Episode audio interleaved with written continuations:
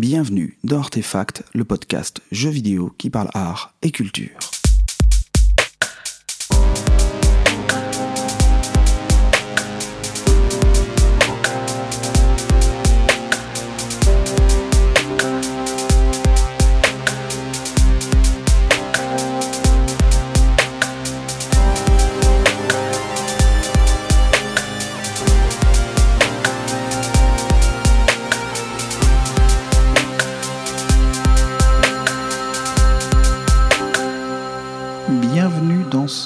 15e numéro d'Artefact. Je me présente, Guillaume, pour vous servir. Nous allons donc attaquer ce premier numéro de 2020, un numéro qui, vous allez le voir, va être un peu particulier, ne va pas prendre la même forme que d'habitude, et euh, un numéro qui, à l'heure des bilans de la décennie, va prendre une tournure effectivement de, de non pas de bilan, non pas de top, mais va prendre une tournure euh, un peu particulière. On va aborder énormément de jeux ensemble pour essayer de couvrir toute cette décennie, mais à la manière d'artefact, c'est-à-dire sans forcément s'arrêter sur les grands jeux, les gros jeux, les triple A qui ont fait l'actualité, sans non plus chercher à dénicher toutes les pépites cachées, mais en s'arrêtant sur des jeux qui ont des spécificités, des particularités, d'un point de vue visuel, artistique, ou simplement des jeux qui me tiennent à cœur et dont j'avais envie de vous parler pour faire un peu le point sur ces euh, dix années qui viennent de s'écouler, donc de 2009 à 2019. 10 années qui sont importantes pour moi parce que ce sont les 10 années qui correspondent à, mon travail de recherche euh, sur les jeux vidéo. J'ai commencé la recherche en 2009, donc c'était l'occasion de faire un bilan pour moi aussi des jeux qui m'ont parlé, qui m'ont amené des objets de réflexion, qui m'ont permis de, de trouver des pistes intéressantes. Donc vous allez le voir, on va lancer ce numéro avec euh, une sorte de compte à rebours de 2009 à 2019 en essayant de, de faire le point sur tous les jeux que j'ai pu avoir entre les mains pour chacune de ces années. Et en particulier à chaque fois nous allons terminer chaque année sur un jeu sur lequel nous nous arrêterons plus particulièrement un peu à la manière de Pixels où je vais essayer de vous présenter un peu l'intérêt à mes yeux de ce jeu, en quoi il est singulier dans sa, direction artistique, singulier dans euh, ses thématiques, et euh, parfois certains jeux vont peut-être vous parler. Je vais aborder des jeux assez connus, quelques séries, quelques grandes séries, mais je vais également m'arrêter sur des jeux qui m'ont beaucoup plu alors qu'ils sont passés très certainement sous le radar de beaucoup de gens. Donc euh, voilà, ne vous attendez pas à entendre parler des énormes blockbusters. Comme je vous l'ai dit, euh, je vais passer sous le tapis des, grands jeux sur lesquels je pourrais dire pourtant beaucoup de choses, hein, qui auraient beaucoup d'intérêt euh, dans le cadre d'artefacts. Mais voilà, pas de Red Dead Redemption pour nous, pas de The Last of Us, ces grands jeux qui ont marqué cette décennie, mais des choses le plus souvent, plus souvent modestes. Euh, même si, vous le verrez, euh, il y a quelques jeux normalement qui devraient vous parler un tout petit peu. Je vous propose donc de démarrer cette année 2020 avec euh, un bilan, une vision très artefact dans l'esprit de cette décennie.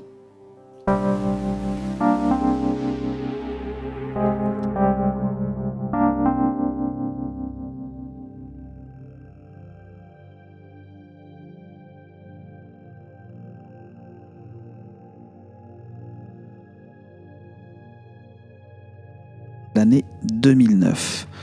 2009, c'est une année, euh, comme je vous l'ai dit, importante pour moi parce que c'est l'année à laquelle j'ai démarré mon travail de recherche sur les jeux vidéo. Euh, et c'est une année pendant laquelle j'ai croisé des choses très différentes. Vous allez voir que j'ai pris la peine d'essayer de, non pas de pas faire un panel des sorties, mais un panel de ce à quoi j'ai joué. Et euh, vous verrez que souvent j'ai essayé des choses très différentes pour des raisons différentes, des fois simplement des envies de jeu, j'avais envie d'essayer différents styles, ou parfois parce que le devoir m'appelait et qu'il fallait que je m'essaye à certains types de jeux. Et en 2009, à quoi ai-je joué? En 2009, j'ai joué avec une sélection que je vous propose maintenant, Killzone 2 pour commencer. Killzone, c'est une série qui n'est pas forcément très appréciée. Euh, on lui reproche souvent d'être une série sans imagination, grise. Alors Killzone, c'est une série euh, des, de, de, Guerrilla Games à qui l'on doit un jeu beaucoup plus apprécié, à savoir euh, Horizon Zero Dawn. Mais Killzone 2, c'est un jeu qui, bien évidemment, n'est pas un jeu révolutionnaire, n'a pas forcément réinventé grand-chose, mais qui moi m'a beaucoup plu pour une première raison, c'est que j'avais joué jusque-là très peu de FPS. C'est un style de jeu, euh, les, jeux de tir auxquels je me suis mis très tardivement, et Killzone 2 m'a pas mal secoué, notamment à travers sa scène d'introduction. C'est une sorte de scène de débarquement qui m'a beaucoup marqué à l'époque pour son sound design, pour la manière dont c'était mis en scène, euh, parce que j'ai eu l'impression d'en prendre vraiment plein les yeux et plein la tête, alors que euh, je n'étais pas euh, coutumier de ce genre de jeu. Des joueurs habitués à des FPS me diront que ce jeu vraiment n'avait rien, rien de révolutionnaire, ce que je veux bien croire. Mais voilà, encore une fois, là je vous rapporte mon expérience personnelle. Et pour moi, Killzone 2 était un, un moment de jeu assez important. Ensuite, en 2009, j'ai également mis les mains sur Dark Sector. Dark Sector, c'est ce représentant euh, de, des, double A ou des tout petits triple A euh, à la troisième personne, d'action, euh, solo, ce genre, de, ce genre de jeu totalement en voie de disparition et que je regrette pour ma part. Moi, je, je suis un amateur de ces jeux comme ça qui n'ont pas forcément plu à grand monde, comme Dark Sector, comme Singularity.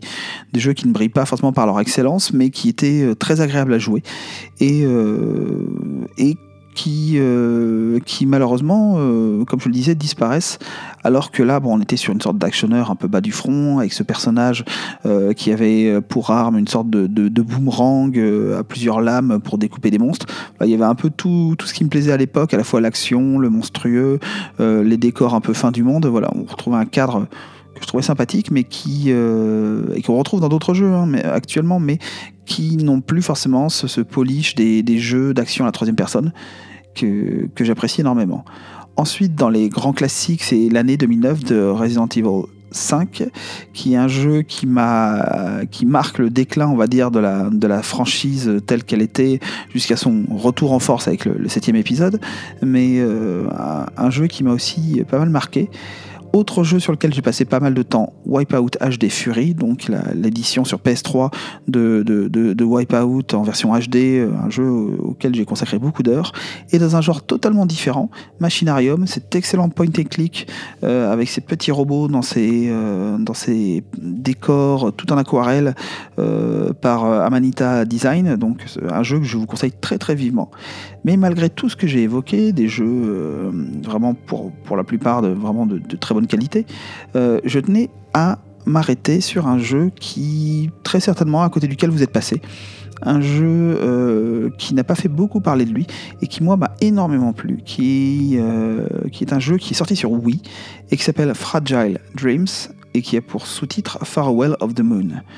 Fragile Dreams, c'est un jeu qui a été euh, co-réalisé par euh, Tricrescendo et Namco et édité par Namco Bandai.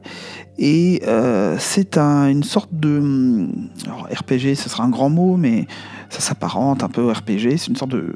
un jeu de rôle, voilà, au sens très large du terme, dans lequel on va prendre en main un jeune garçon du nom de Seto et qui va parcourir un monde post-apocalyptique pour essayer de retrouver des souvenirs des habitants de ce monde pour le dire très très très rapidement. Et euh, on essaye de, euh, après avoir euh, subi la mort de son grand-père, le personnage se retrouve seul et décide d'aller découvrir le monde et va croiser toute une galerie de personnages plus ou moins, plus ou moins positifs et plus ou moins sympathiques avec lui. Et on va comme ça explorer tout un univers avec je vous le dis, c'est un jeu sur Wii avec une Wiimote à la main pour euh, éclairer et euh, mettre en valeur des éléments des décors. Et, euh, et justement, ce qui m'a arrêté dans ce jeu, ce sont précisément les, les décors. On est dans un monde post-apocalyptique, mais nous ne sommes pas dans les représentations de classiques, de mondes catastrophiques, effondrés. Alors, bien évidemment, on retrouve un certain nombre de clichés, hein, mais le rendu du jeu c'est un jeu euh, qui est dans son apparence très aquarellée. Euh, ce n'est pas le cas, hein. c'est vraiment de la, 3D classique. On est sur Wii en plus, donc vous imaginez bien que techniquement, c'est pas forcément extraordinaire. Malgré tout, malgré le fait que le jeu existe sur Wii, on a euh, un rendu qui est assez fin, des ambiances colorées vraiment très intéressantes, avec des couleurs, euh, une gamme colorée, notamment pour les intérieurs, euh, qui est très bleuté, un bleu froid, assez, assez saisissant. Et on a quelque chose qui qui m'a beaucoup plu dans le sens où euh, l'atmosphère était vraiment singulière par rapport au jeu auquel j'étais habitué. On est sur euh, quelque chose de très contemplatif, d'assez lent. c'est d'ailleurs un des gros reproches qui a été formulé euh, avec ce jeu, c'est que c'est un jeu qui est même, pour le dire très honnêtement, très lent. Les déplacements du personnage se font très très lentement, les interactions sont lentes.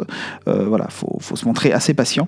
Mais on a malgré tout un univers qui est extrêmement saisissant, une sorte de Japon fantasmé, effondré, avec euh, des décors très très euh, marqués comme une fête foraine, le métro. D'ailleurs, on démarre dans, cet univers de métro, dans lequel on va croiser un certain nombre d'apparitions. Euh, en plus des personnages que j'ai évoqués tout à l'heure, on va croiser des sortes de, petites méduses, des, ennemis auxquels il faut faire attention. Et voilà, on a des séquences de combat, alors elles sont pas absolument incroyables, hein, mais malgré tout, on a vraiment quelque chose qui, à la limite de l'angoissant, on est parfois sur des représentations qui pourraient évoquer Silent Hill, euh, avec des choses euh, qui, qui, peuvent vous faire un peu grincer des dents, tout en ayant toujours une douceur, quelque chose de très mélancolique, de très doux amer. C'est euh, l'élément qui m'avait vraiment attiré. Je me rappelle très très bien qu'à l'époque j'avais énormément attendu le jeu, je l'avais précommandé. Alors, si vous regardez les critiques de ce jeu sur les sites de, de jeux vidéo, site de référence, vous verrez que les critiques ne sont pas forcément très très bonnes parce que c'est pas un excellent jeu de rôle et euh, son rythme est assez handicapant si vous êtes du genre à aimer euh, les choses qui bougent un tout petit peu. Je vous parlais de Killzone tout à l'heure et de sa scène de débarquement, là c'est l'antithèse. Tout se fait dans la lenteur et tout prend un temps incroyable. Mais justement, si on est capable d'apprécier ça, on peut être confronté à un univers presque surréaliste. Euh, qui, finalement le surréalisme l'emporte sur le côté post-apocalyptique on a euh, une construction qui est vraiment euh, vraiment intéressante qui, par certains aspects graphiques, peut rappeler euh, certains passages des, jeux Nino Kuni, que ce soit le 1 ou le 2, euh, bien que ça soit beaucoup moins fin parce que la plateforme ne le permet pas, hein. mais, euh, mais en plus, en plus sombre, en, j'allais dire plus adulte, même si quand vous voyez les personnages, les personnages ont un aspect très, très animé, dans le sens animé japonais, et qui, qui n'est clairement pas un design qui souhaite faire adulte. Mais malgré tout, on a une ambiance, une atmosphère qui, euh, qui, à mes yeux, va dans ce sens-là. Donc si jamais vous trouvez ce jeu, jeu d'occasion, bien évidemment, s'il n'est pas réédité, c'est un jeu qui vaut le coup qui vaut le coup, qui est intéressant pour son univers, pour son atmosphère. C'est le genre de jeu que moi j'aimerais bien voir réédité par exemple sur Switch.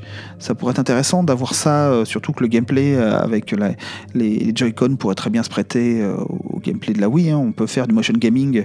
Alors c'est pas du motion gaming absolument, absolument épatant, parce que c'est assez classique. Hein. Avec la manette, on commande la lampe torche du personnage pour explorer les décors.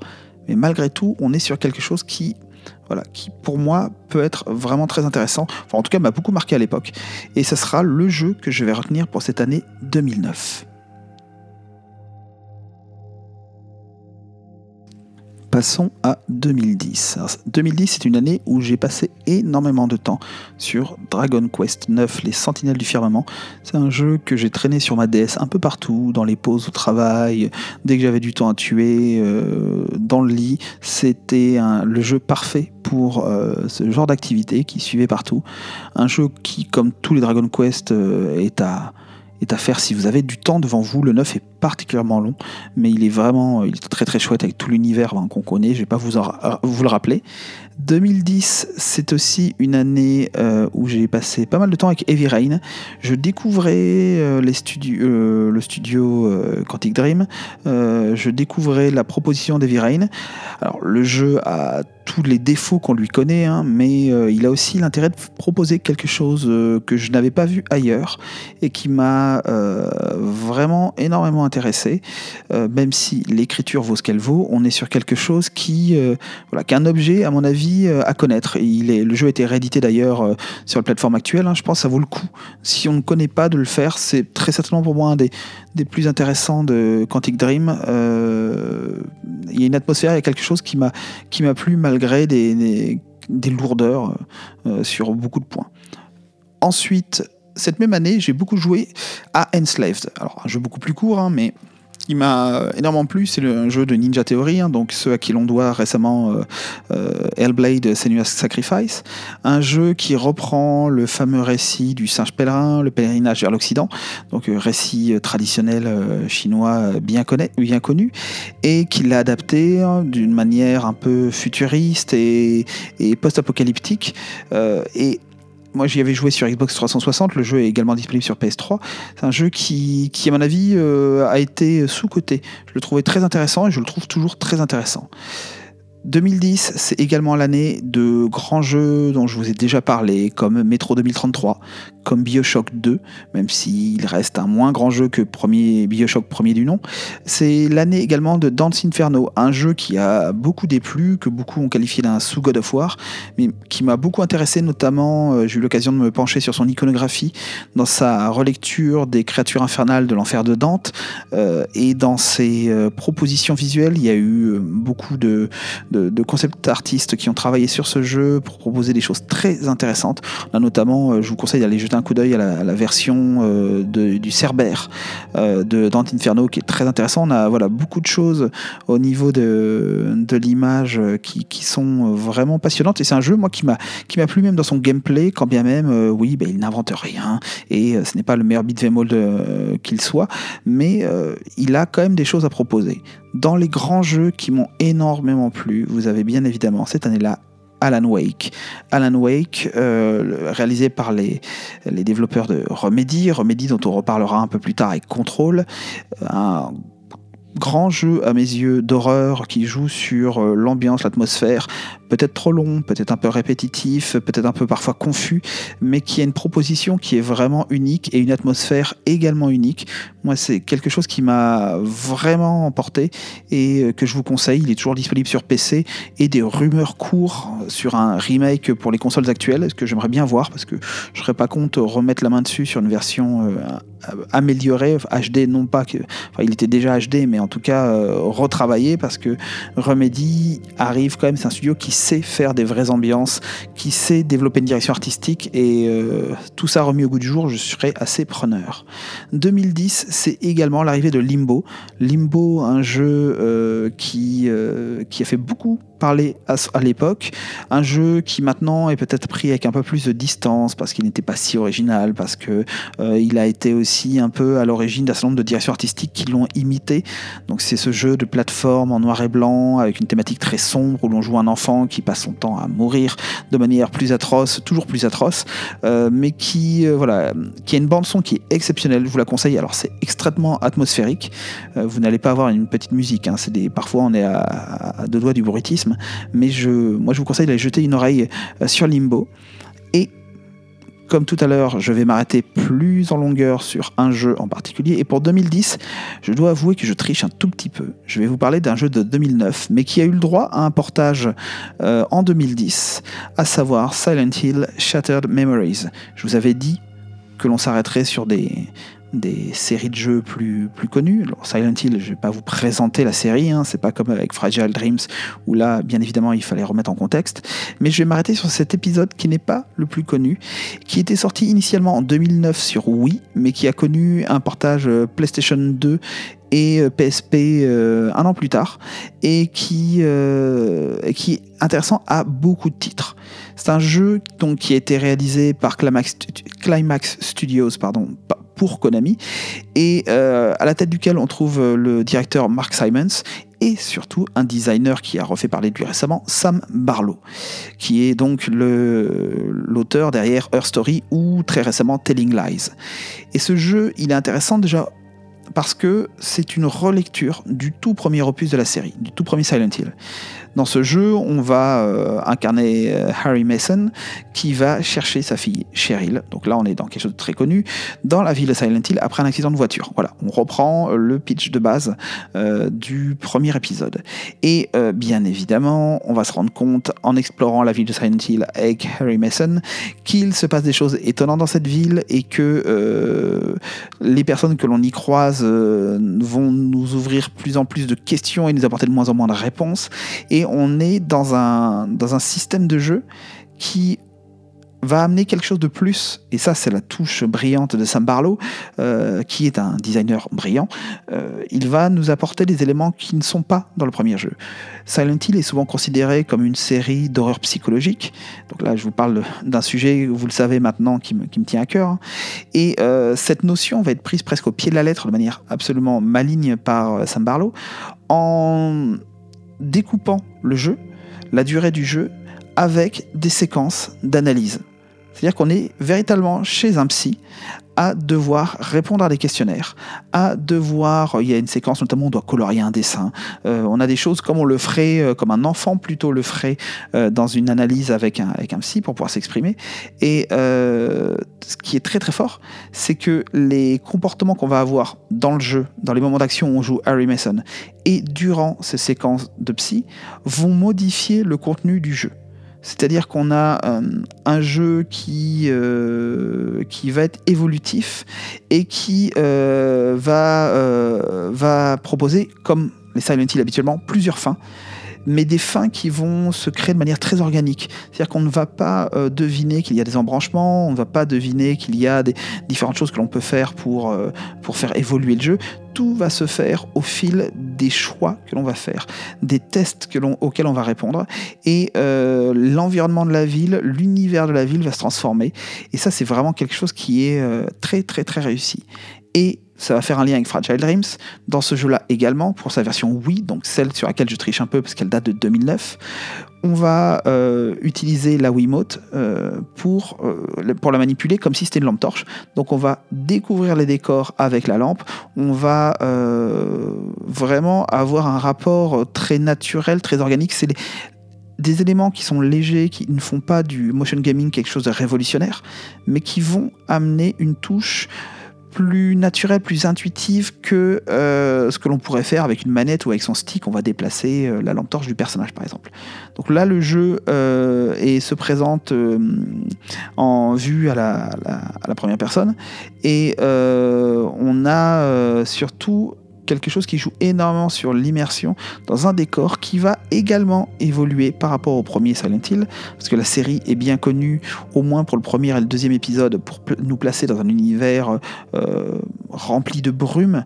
Donc il y a toute une histoire, vous le savez, autour de cela, enfin j'imagine que vous le savez, autour des limitations techniques de la première PlayStation qui font que cette brume, qui est un défaut technique à la base, va devenir un outil et presque un argument de vente du jeu parce qu'il va euh, permettre de, rendre aveugles les joueurs, de les couper du monde qu'ils doivent explorer, alors qu'en fait on a un souci d'affichage technique hein, à la base. Et eh bien là, ici dans le jeu, au lieu de... On va encore jouer sur les conditions climatiques, et on va déplacer le curseur de la brume jusqu'au blizzard.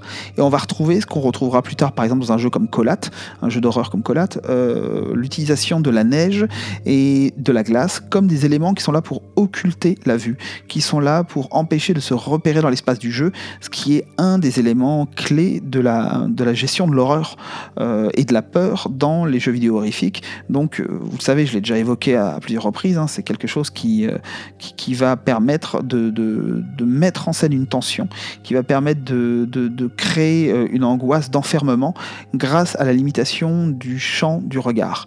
Et là, ici, on a quelque chose qui marche très bien avec toute cette thématique de souvenirs emprisonnés, de de, souvenirs gelés littéralement, d'arrêt dans le temps et de suspension euh, du temps euh, à travers la, quête de ce personnage dans ce lieu qui est déserté, qui est vide.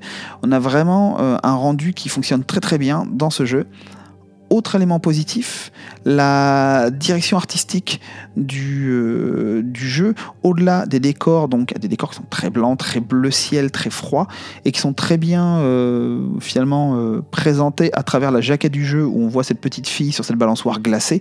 On a toute la gamme colorée du jeu qui est déjà là. Et on a également un travail autour des créatures, des, des, des, monstres du jeu qui est très intéressant visuellement.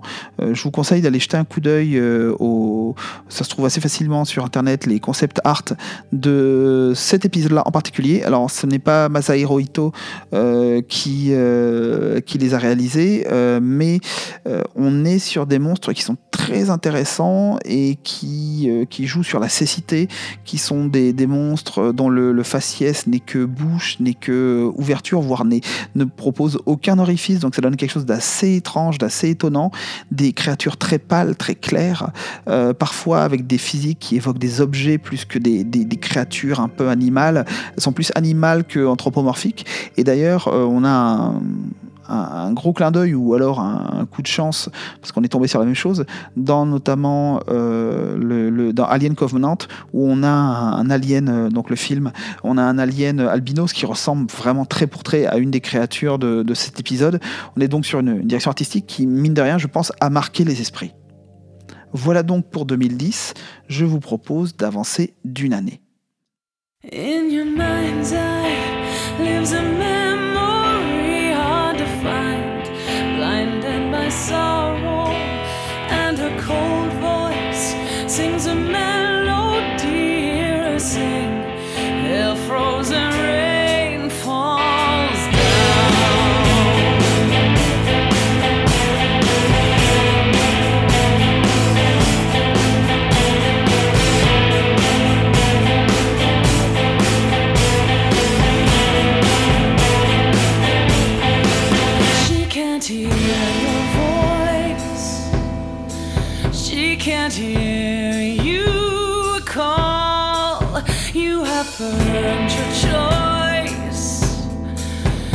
You're here,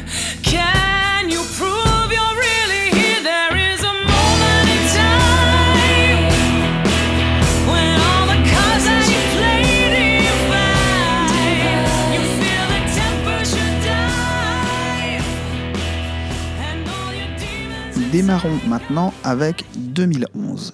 Alors 2011, c'est Dead Space 2.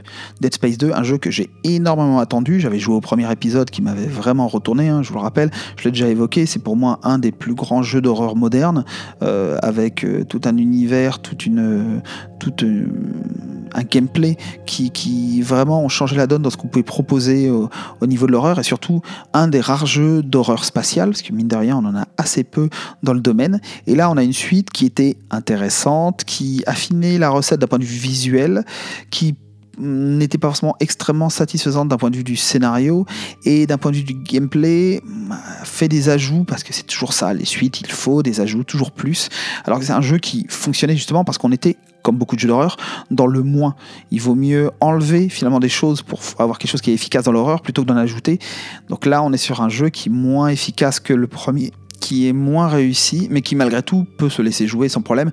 On est loin du troisième épisode qui, lui, euh, dans son, dans son presque dans son entièreté, n'est à jeter à la poubelle, même s'il y a quelques chapitres intéressants.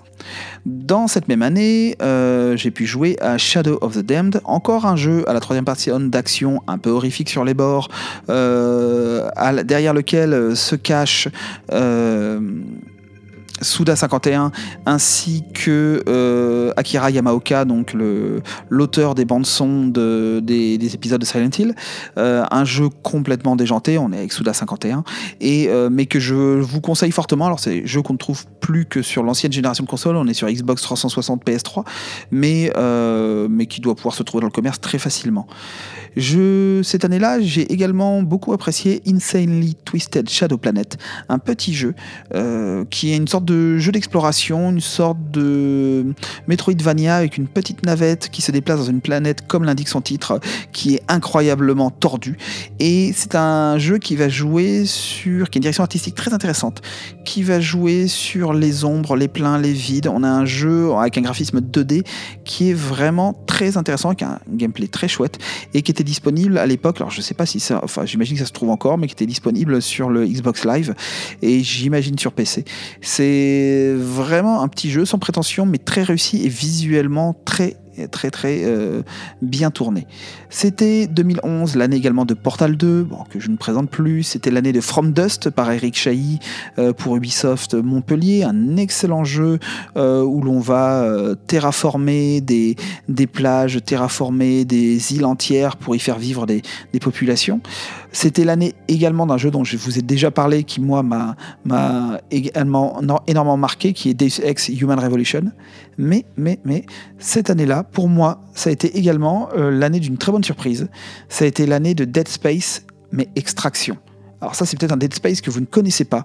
Un Dead Space qui est euh, sorti sur Wii en 2009, je triche encore, mais auquel j'ai joué moi en 2011 dans sa version PS3. Alors qu'est-ce que c'est que Dead Space Extraction? C'est une, un spin-off de la série euh, qui est finalement beaucoup plus intéressant que le troisième épisode, alors que c'est un jeu qui est vraiment passé inaperçu. Je vous dis, il a une sortie Wii et PS3 parce que c'est un jeu qui joue sur le motion gaming. Donc ça commence à faire beaucoup de jeux en motion gaming. Je l'ai pas fait exprès, hein. mais c'est un jeu qui est ni plus ni moins un rail shooter, c'est-à-dire un jeu qui va se dérouler sur un fil continu. Vous ne dirigez pas les personnages, vous vous contentez de diriger le viseur de votre arme. Euh, voilà, c'est dans la grande tradition euh, des euh, House of the Dead, euh, voilà, tous ces jeux de tir, et là en l'occurrence des jeux de tir d'horreur. Et euh, c'est un jeu qui se présente comme, c'est l'astuce facile quand on fait un spin-off, hein, qui se présente comme un, prologue à la série Dead Space, et qui vous place quelques semaines avant les aventures d'Isaac Clarke, donc qui est le personnage principal de la série principal et euh, qui va euh, vous permettre de vivre les événements, l'émergence du fameux virus qui sera à l'origine de l'apparition des nécromorphes dans Dead Space, premier du nom. Donc vous vous retrouvez sur une planète minière qui est la planète Aegis 7, qui est une planète dont on entend parler euh, dans le, dans le premier jeu, et vous allez vous retrouver, alors il me semble, j'y ai joué il y a fort longtemps, j'y ai pas rejoué depuis, mais il me semble que vous vous retrouvez à, diriger plusieurs personnages. Mais quoi qu'il arrive, à l'écran, ce que vous voyez, c'est le viseur de votre Wiimote, ou alors euh, on peut jouer avec euh, la, DualShock 3 euh, sur PS3, ou surtout avec les Moves, qui sont quand même plus intuitifs et mieux, adaptés pour ça. Et vous vous retrouvez donc à devoir lutter contre des nécromorphes, mais également, donc toujours les mêmes monstres que dans la série canonique, mais également un certain nombre de boss assez, assez monstrueux. Et c'est un, dans le type... Rail Shooter, c'est un jeu qui fonctionne très bien euh, parce qu'il est, euh, est bien équilibré, il est, il est bien adapté à, au médium. Et en plus de cela, la mise en scène est vraiment intéressante. On n'est pas sur quelque chose qui expédie très très vite euh, la partie narrative du jeu. Je parlais d'House of the Dead. House of the Dead, c'est vraiment un défouloir. On est sur quelque chose qui finalement ne s'intéresse pas spécialement à ce qu'il raconte et le raconte souvent très mal. Hein. Mention spéciale à House of the Dead Overkill, qui est vraiment très très bas du front, qui est hilarant, qui est euh, euh, très marrant à jouer, mais qui est vraiment très bas du front sur ce qu'il raconte. Là, dans Dead Space Extraction, les développeurs d'Electronic Arts, donc on est toujours chez, euh, euh, Visceral Games, euh, Feu Visceral Games, on est avec des développeurs qui essayent de raconter vraiment une histoire et qui y arrivent de manière à combler un peu les trous narratifs qu'il peut y avoir dans, les épisodes canoniques. Et les différents, la galerie de personnages qu'on va croiser vont nous permettre de, de, de mieux explorer cet univers et d'essayer de comprendre l'émergence, parce que le, le scénario de, Dead Space n'est pas forcément très très clair. On est, c'est quelque chose d'assez confus. Je suis pas persuadé que le scénario du premier jeu était vraiment pensé pour être développé dans la durée. Donc forcément, quand on lance des pistes comme ça sans forcément apporter de réponse, euh, le problème c'est qu'on se retrouve à devoir les expliquer et parfois pas très bien. C'est souvent le cas de ce type de série. Et d'ailleurs, c'est le problème dans Dead Space 2 et Dead Space 3, c'est que la, la sauce va être allongée de manière assez inintéressante. Là, dans ce, dans préquel, on a des explications supplémentaires, on a des choses et on a l'univers qui se développe de manière assez intéressante avec une mise en scène, comme je vous le disais, euh, qui fonctionne très bien. Mais bon, mécaniquement, on est toujours sur ce système où on avance, la caméra avance en continu, on arrive dans, un nouvel espace, euh, des monstres apparaissent autour de nous, la caméra euh, fait des rotations et nous on peut un peu accentuer ces rotations pour euh, pouvoir voir dans les recoins et on va devoir viser ce qui se trouve à l'écran. C'est un jeu auquel d'ailleurs vous pouvez jouer en coopération, donc ça c'est quand même intéressant de le noter parce que c'est pas forcément toujours le cas et en tout cas sur ce type de jeu de tir c'est plus souvent le cas et c'est souvent intéressant de le faire à plusieurs. Et vous avez vraiment un jeu qui est passé sous le radar, n'a pas forcément beaucoup fait parler de lui et qui pourtant est intéressant parce qu'il propose une variante autour de l'univers de Dead Space, qui est un univers moi que j'aime énormément, permet d'explorer un peu plus euh, tout le design de Dead Space. Dead Space, c'est un jeu euh, qui, alors on le connaît pour ses monstres, hein, pour la nécromorphe, mais au-delà de ça, c'est un jeu qui propose un design industriel futuriste vraiment très réussi, euh, alors qui doit beaucoup à d'autres franchises. Hein. On, sent qu'il s'appuie sur des, franchises comme Alien, comme Event Horizon les franchises cinématographiques. Euh, mais on a tout un développement euh, de ce type d'esthétique industrielle parce qu'on est avec des mineurs, on est avec des ingénieurs comme Isaac Clarke, qui est vraiment très réussi. On a un sound design qui est absolument spectaculaire. Et euh, on a une musique aussi qui vraiment est de très grande qualité. Donc c'est un jeu qui d'un point de vue artistique, même s'il n'est pas révolutionnaire d'un point de vue ludique, reste quelque chose sur lequel vous pouvez sans aucune hésitation jeter un œil. Je vous conseille bien évidemment la version PS3 parce qu'elle est euh, beaucoup HD par rapport à la version Wii. Euh, la version Wii se trouve très facilement, la version PS3 elle est en téléchargement, donc ça peut se trouver aussi très facilement, elle doit coûter une misère à l'heure actuelle. Et euh, bien évidemment, si vous avez des manettes Move, par exemple pour votre PS4, ça fonctionnera très bien. Pareil, c'est un jeu que j'aimerais revoir remis au goût du jour. D'ailleurs, toute la série Dead Space, j'aimerais la revoir tout court ou simplement la revoir remise au goût du jour en HD, quelque chose de voilà de, de, plus propre que les versions, euh, euh, les versions euh, des d'ancienne génération. Et de manière générale, le rail shooter, c'est un genre que j'aimerais voir revenir parce qu'il est peut-être, il peut paraître simpliste au niveau du gameplay, mais on peut y faire des choses intéressantes et ce jeu en est l'exemple. Et c'est un style qui fonctionne très bien en VR. Et euh, moi, c'est une chose que je regrette, c'est par exemple sur le PSVR, c'est qu'on n'ait pas plus de jeux dans ce goût-là. On a, euh, euh, par exemple, Rush of Blood, donc dans la, dans la franchise Until Dawn. Et, mais à part ce jeu-là, dans le type rail shooter horrifique, on n'a strictement rien d'autre. Alors que ça s'y prêterait vraiment très bien. Donc voilà, pour 2011, l'arrêt sur image que je vous proposais, c'était Dead Space Extraction on va avancer jusqu'à 2012. 2012, et vous allez dire que je continue encore avec l'horreur, mais je vous rassure, on ne va pas faire que ça. C'est l'année de Zombie U, un jeu décrié, qui n'a pas beaucoup plu, qui a été trouvé raté, et que moi j'ai beaucoup apprécié. Alors non pas dans sa version zombie qui est ressortie plus tard, zombie tout court, qui n'était pas forcément très intéressante, euh, parce qu'on perdait justement ce qui faisait la, saveur de Zombie à savoir le fait que ce jeu est sorti sur Wii U, une console que personne n'avait, ce qui explique aussi que le jeu soit passé euh, hors des radars. Euh, un jeu qui jouait sur le côté asymétrique, avec des actions à réaliser sur le gamepad de la Wii U et des éléments qui se passaient à l'écran. Et notamment, une chose qui fonctionnait très bien, c'est vous arriviez devant une porte, les zombies vous couraient après, et il fallait taper un code sur un digicode sur le gamepad, ce qui fait qu'il se de se passer des choses à l'écran euh, de votre téléviseur euh, avec les zombies qui arrivaient vers vous, alors que vous, vous deviez vous concentrer sur le gamepad. Il y avait des choses comme ça, asymétriques, qui fonctionnaient très bien, et, et il y avait une pour lui. C'était pas le meilleur jeu du monde, c'était pas le plus grand jeu de survie d'horreur, mais voilà, il y avait ça, il y avait le côté euh, personnage qui change à chaque fois que l'on meurt. On se retrouve une sorte de roguelite finalement où on avançait euh, personnage après personnage selon le nombre de morts qu'on avait dans le jeu. Moi, pour le coup, c'est un jeu qui, voilà, qui encore une fois, de toute façon, c'est ce que je vais vous répéter à chaque fois, hein, c'est un jeu qui m'avait plu à l'époque. Euh, en 2012, c'est également, alors je triche encore une fois, l'année du remaster PS3 de Okami, très grand jeu. Alors là, si on parle direction artistique, avec une direction artistique incroyable qui évoque euh, la peinture traditionnelle japonaise, les encres japonaises, le soumier. On est sur quelque chose de vraiment euh, somptueux. Il y a eu encore euh, un remaster, il me semble, récemment, donc je vous conseille vraiment de mettre le nez sur Okami. C'est un, un, jeu qui, une sorte de Zelda-like, qui, au-delà de son gameplay, a une direction artistique incroyable. 2012, c'était également l'année de Catherine. Catherine qui est également ressortie récemment dans, sa version full body, qui est un puzzle game qui se mélange avec un, presque un jeu narratif, voire un jeu de rencontre dans l'univers un peu parallèle des jeux Persona. Euh, je vous le conseille énormément. Alors c'est un casse-tête qui peut vraiment casser la tête littéralement, mais tout l'enrobage autour, toute la direction artistique est remarquable.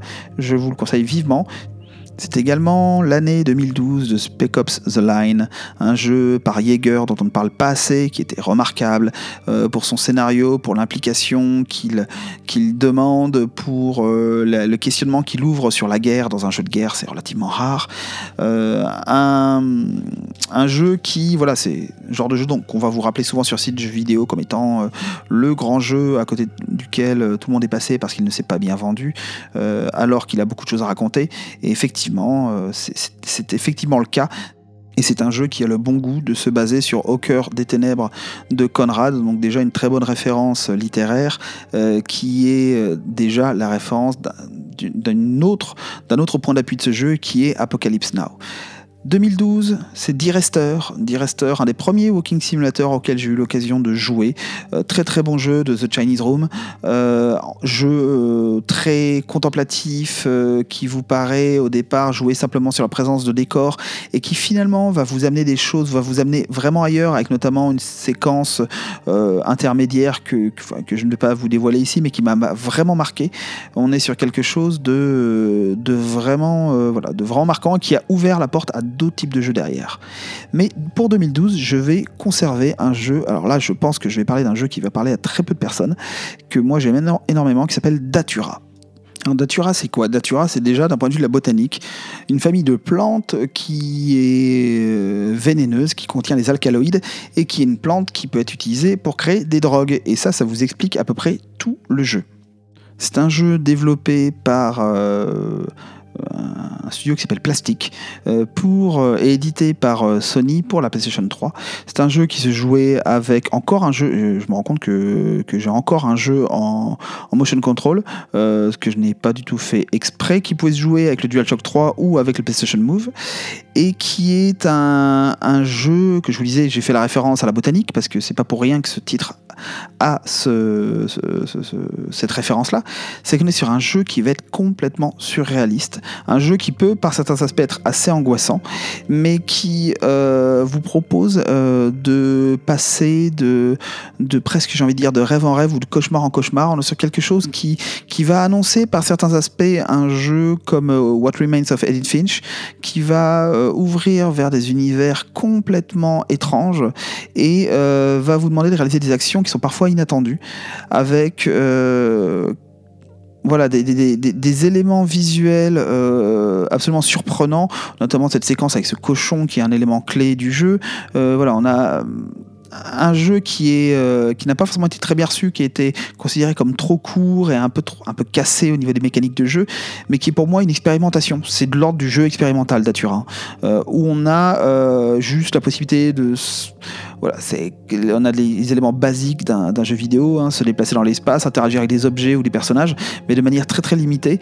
Et on va d'abord commencer son exploration par une forêt et ensuite passer dans d'autres dans d'autres euh, d'environnement, même si voilà tout est recentré autour de cette forêt et euh, enfin en tout cas d'environnement, des variations de cette forêt.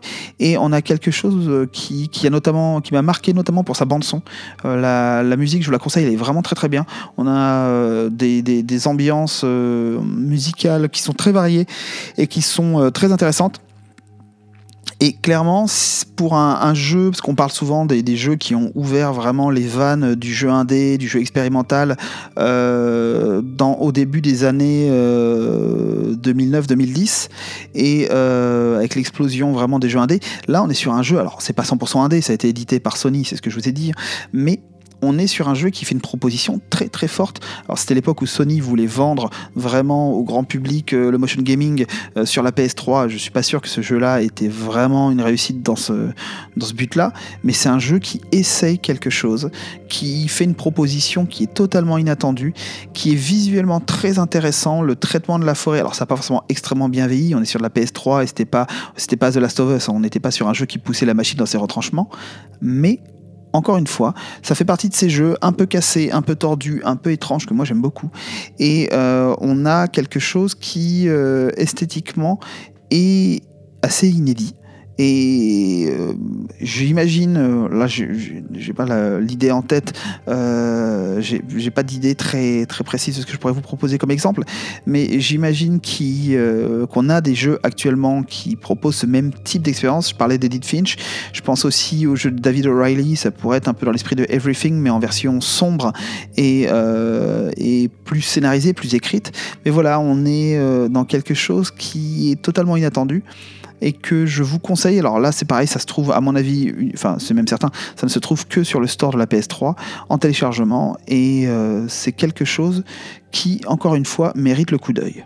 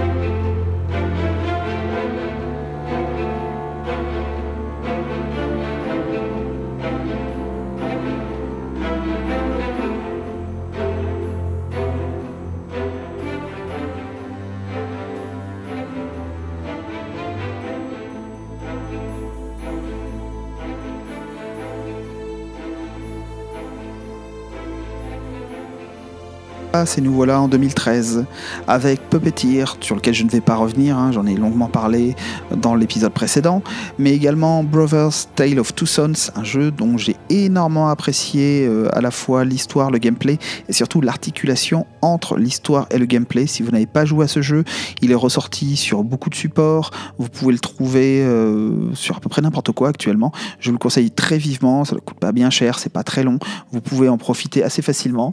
Un jeu qui nous raconte donc l'histoire de deux frères et qui va réussir de manière euh, très euh, maligne à euh, faire que le gameplay serve l'histoire, mais directement, littéralement, avec un jeu qui vous propose de manipuler avec chaque main et chaque stick un personnage différent simultanément. Donc ça fait faire quelques nœuds au cerveau, mais c'est pour la bonne cause parce que vous vous rendez compte avec la construction de l'histoire qu'il y a une, dépendance qui va se créer entre ces deux personnages qui sont frères, hein, un grand frère et un petit frère, et qui va être articulée autour de ce que vous, vous devez manipuler. Donc un, jeu que je vous conseille très vivement. C'est pas non plus euh, un jeu extrêmement euh, euh, méconnu, mais malgré tout, voilà, si vous ne l'avez pas croisé, allez-y. Ensuite, J'aurais pu vous parler de Killer is Dead, encore Suda 51, Suda Goichi, avec un jeu qui n'est certainement pas son meilleur jeu, c'est pas Killer 7, mais un jeu qui propose un univers encore une fois très décalé, très original, un jeu de tueur en série, de tueur à gage plutôt, qui, qui, qui est qui part en vrille dans un univers euh, avec des personnages tous plus charismatiques les uns que les autres et surtout plus déjantés les uns que les autres, euh, avec notamment un, boss euh, absolument, absolument improbable. 2013, c'est, je l'évoquais tout à l'heure, l'année de Last of Us sur PS3. Grand jeu, on en reparlera peut-être un jour, mais en tout cas, euh, voilà, je pense que là, j'ai pas vraiment besoin de faire sa pub. 2013, c'est également l'année de Soma, très grand jeu à mes yeux, jeu d'horreur futuriste euh, euh, qui, développe des thématiques du post-humanisme très intéressante. Euh, on est sur une écriture extrêmement fine qui va vous saisir jusqu'à la, à la fin du jeu avec des twists vraiment incroyables et pour une fois des twists qui ne sont pas forcés. Et euh, une ambiance horrifique vraiment incroyable euh, qui, qui, c'est un, jeu qui se passe dans les, dans les profondeurs sous-marines dans une base euh, sous-marine. Et voilà il y, a une, une tension qui est créée autour de la représentation de l'eau du fonctionnement de l'élément de, de l'enfermement que vous pouvez subir sous l'eau qui est absolument dingue. Et ce qui est très bien, c'est que pour les personnes qui seraient le plus susceptibles d'avoir envie de jouer à ce genre de jeu, mais qui ont peur d'y jouer, Soma existe actuellement dans une version, on va dire, allégé, c'est-à-dire que vous avez un mode tourisme. C'est quasiment, je ne me rappelle plus du terme exact qui est employé, mais c'est quasiment ça, où les, ennemis ne seront pas agressifs. Euh, vous, ne pouvez, vous pouvez simplement visiter le décor et euh, explorer le jeu presque comme un puzzle game, c'est-à-dire simplement comprendre comment ouvrir les portes, comment se déplacer et euh, visiter, profiter des environnements. Euh, c'est presque du dark tourisme. On est dans quelque chose qui est euh, de l'ordre de l'exploration des ruines. Très sincèrement, même si vous êtes un peu peureux, justement avec ces modes-là, je vous conseille d'aller mettre les mains sur, sur Soma. Il est disponible sur Xbox One, sur PS4, sur PC. voilà, c'est Frictional Game. Des, vraiment, les, ce sont les développeurs qui sont derrière Amnesia, là qui proposent ce qui est pour l'instant à mes yeux leur meilleur jeu. 2013, c'est l'année d'un petit jeu que moi j'aime énormément, auquel j'ai joué sur 3DS euh, à l'époque, mais qui est ressorti sur plein de plateformes, qui est Steam World Dig. Alors il y a eu un deuxième épisode qui est très recommandable aussi, euh, qui est disponible sur Switch, sur PC, sur PS4, etc. Euh, c'est le studio Image and Form, et on est sur une esthétique beaucoup plus enfantine. Hein. On, est, on est toujours avec des robots et on est toujours dans le futur, mais on n'est pas dans Soma. On a quelque chose de beaucoup plus mignon et beaucoup plus détendu. Et voilà, c'est une sorte de petit, de petit jeu qui peut rappeler Boule Dash, euh, Dig Dug, des jeux comme ça à l'ancienne, mais revisités, euh, avec cet univers de SteamWorld qui est développé par Image Form de manière très intéressante, à travers à chaque fois des styles de jeux différents. Vous avez, vous avez eu SteamWorld Heist, qui est un jeu de, stratégie, vous avez euh, SteamWorld Quest, si je dis pas de bêtises, qui est un RPG toujours avec ces, personnages robotiques. Et euh, on est euh, voilà, sur quelque chose de, très plaisant, de, qui se termine vite. Hein. C'est pas un jeu très très long, c'est vraiment du, un petit jeu, mais euh, avec une très chouette direction artistique, des petits personnages cartoon qui sont très mignons, très bien animés, et, un gameplay qui qui est vraiment très soigné, très maîtrisé. Mais pour 2013, je vais retenir un jeu en particulier, avec une plateforme en particulier. Ce jeu, ce n'est pas du tout un jeu indé méconnu, c'est Tearaway. Et c'est donc un jeu de, de Media Molecule, les, le studio derrière la série Little Big Planet, et un jeu édité par Sony. Donc vous voyez qu'on n'est vraiment pas dans euh, l'indé le plus pur conseil sur PlayStation Vita euh, parce que le jeu depuis a été réédité sous son titre sous le sous-titre Unfolded donc euh, Tearaway Unfolded sur PS4 mais il est le jeu était initialement conçu sur PS Vita et on perd, je trouve, euh, sur la version PS4. Un jeu qui, euh, si vous l'avez déjà croisé, vous savez pourquoi il m'intéresse, c'est pour sa direction artistique. Euh, avec Media Molecule, c'est vraiment le, studio qui, qui maîtrise presque le mieux le travail des matières. C'est quelque chose qu'on va retrouver aussi chez Nintendo avec, par exemple, le, Yoshi Woolly World ou ce genre de jeu où on va vraiment avoir une approche très matiériste du jeu vidéo, dans le sens où on va essayer de vraiment travailler les textures, non pas pour aller vers un réalisme avec un R majuscule, mais vers une matérialité. C'est-à-dire qu'on est beaucoup plus là pour donner l'impression qu'à l'image, on a véritablement les matériaux qu'on a sous les yeux, non pas pour qu'on croit plus à ces univers, mais pour qu'on croit plus à la présence de ces objets, avec euh, l'utilisation de matériaux bruts, euh, enfin en tout cas des rendus qui évoquent l'utilisation de matériaux bruts comme le carton, la laine, le tissu, le bois. Ça c'est quelque chose qui a été déjà l'élément clé de la direction artistique de, des, jeux euh, de, de la série des Little Big Planet. Et dans Tearaway, on est dans quelque chose qui évoque le papercraft, qui évoque tout ce qui est euh, euh, scrapbooking, euh, travail du, du papier, des découpages, des pliages, avec un travail remarquable, remarquable qui a été fait d'ailleurs avec des artistes spécialisés dans le scrapbooking parce que ça ne s'improvise pas, pour créer des volumes pour chaque élément de décor, chaque personnage, parce que l'idée de Media Molecule, c'était de faire des pliages qui, à l'écran, apparaissaient comme de véritables pliages. Pas simplement dire, bon, on va modéliser quelque chose en papier, et puis voilà, c'est du papier, tout le monde va y croire. Non, chaque élément que vous voyez a euh, une forme qui pourrait être celle d'un véritable pliage. D'ailleurs, le jeu invite à télécharger des patrons, des modèles pour pouvoir créer à l'identique des personnages dans, la, dans, le réel, j'ai envie de dire, à l'aide de papier, de ciseaux et de colle pour refaire les personnages et les décors de Tearaway. Et ça fonctionne vraiment très très bien. C'est-à-dire qu'on a un niveau de construction des détails parfois avec euh, simplement des éléments de pliage, de, bouts de papier racornis, de, de papier emboîté qui est très très étonnant. On a euh, du coup une présence physique, on a l'impression d'avoir vraiment des petits personnages en, papier plié qui s'agitent devant nous, et tout ça avec des couleurs très vives, un choix, euh, alors très vives, sans souffrir de ce qui moi me pose parfois problème, c'est le, syndrome route arc-en-ciel de chez Nintendo. C'est-à-dire que c'est très vif et en plus on a sur une même image l'intégralité de, l'arc-en-ciel, ce qui a tendance un peu à décoller la rétine. Euh, on est sur des couleurs qui sont vives sans être toujours trop saturées. On a des séquences notamment euh, dans les montagnes qui sont beaucoup plus grises, beaucoup plus cassées. On a des séquences de nuit avec des couleurs, des bleus sombres qui sont beaucoup plus élégants. Et euh, on a quelque chose je l'évoquais tout à l'heure, qui en plus fonctionne très bien avec euh, ce que proposait la Vita, qui était une console euh, qui malheureusement, encore une fois, n'a pas connu le succès qu'elle méritait, euh, en tout cas en tant qu'objet technologique, qui proposait des choses remarquables. Et Tearaway est vraiment pensé pour utiliser tous les atouts de la PS Vita, tous les éléments tactiles, tous les contrôles de cette console. Et au-delà de ça, au-delà de son gameplay, au-delà de qui est moins flottant d'ailleurs que dans euh, les Little Big Planet qui peuvent être un peu casse-pieds par certains aspects, on a un jeu qui raconte des choses toutes simples. Le message du jeu est très simple. Euh, le message du jeu est très positif, comme toujours avec Media Molecule. Et on a quelque chose qui est très bien amené, notamment avec un jeu très malin sur. Et ça, vous le perdez sur euh, PS4 si vous n'avez pas le bon équipement, sur l'utilisation de la caméra. Vous avez l'intégration d'éléments du réel dans le jeu grâce à la caméra avant de la console la caméra arrière. Et ça, c'est fait de manière très subtile et euh, ça apporte vraiment quelque chose au jeu. C'est vraiment un jeu que je vous conseille en famille et c'est quelque chose que vous pouvez faire avec des enfants qui est euh, parfaitement pensé pour les enfants et qui, en plus de sa direction artistique qui est très très léchée, très réussie, va vous proposer un message très positif et, euh, et vraiment touchant avançons dans la décennie avec l'année 2014. L'année 2014, c'est une année qui va commencer avec un grand A, celui d'Alien Isolation. C'est un jeu dont je pourrais vous reparler, qui est un jeu qui est euh, un très grand jeu d'horreur, un jeu d'horreur spatial basé sur la licence des films Alien, et qui est vraiment une très grande réussite, que ce soit visuellement pour sa capacité à nous replonger dans les décors du, du film inaugural, comme dans son travail sur le sound design qui est prodigieux. Mais bon, je pourrais en parler pendant des heures, mais on va passer à la suite. 2014, c'est l'année à laquelle j'ai joué également une série qui est euh, mésestimée, que je trouve très très chouette pour ma part, qui est la série des jeux Sherlock Holmes, avec l'épisode Crimes and Punishment, euh, qui est à mon avis le meilleur, je les ai tous faits, hein, et celui-ci ça me paraît vraiment le meilleur de la série. Jeu d'enquête, jeu d'énigmes autour du personnage de Sherlock Holmes, celui-ci est vraiment très réussi. C'est 2014, c'est l'année à laquelle j'ai pendant laquelle j'ai joué également à Styx Master of Shadows, le premier épisode euh, de, cette, de cette saga, maintenant vu que nous avons euh, plusieurs jeux dans cet univers.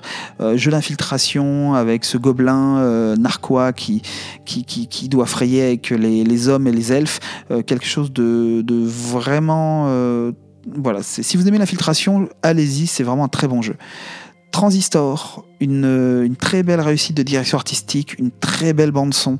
On est sur un jeu qui se présente comme un jeu tactique en vue isométrique avec une esthétique vraiment remarquable, euh, une très très belle euh, direction artistique et une, des très très belles illustrations. Euh, quelque chose voilà, qui, dans le paysage du jeu indépendant est également très intéressant. C'est fait par le même studio que le jeu Bastion. On est un peu dans le même genre d'esthétique de, mais plus raffiné. Transistor, c'est un jeu qui est très raffiné au niveau de son esthétique. Dans le genre moins raffiné, on avait cette année-là, j'ai encore un peu triché Outlast qui apparaît en 2014 sur PS4 alors qu'il existait déjà en 2013 sur PC. Jeu d'horreur que j'ai déjà évoqué, un jeu d'horreur très, très saisissant par son contenu. Euh, dans un autre genre, The Evil Within, donc euh, la nouvelle franchise à la tête de laquelle se trouve euh, le père créateur Shinji Mikami de la série Resident Evil, que j'ai déjà évoqué, je vais pas m'attarder. Child of Light dans un style beaucoup plus léger avec une direction artistique très intéressante euh, autour de l'aquarelle et de l'animation de, petits éléments aquarellés. On est sur quelque chose qui est certainement pas le plus grand RPG de tous les temps, mais qui propose un système de jeu qui fonctionne et surtout une direction artistique qui, met qui utilise très très bien le, fameux moteur UbiArt euh, d'Ubisoft hein, qui a servi également et qui a été créé pour les jeux Rayman, euh, les jeux récents.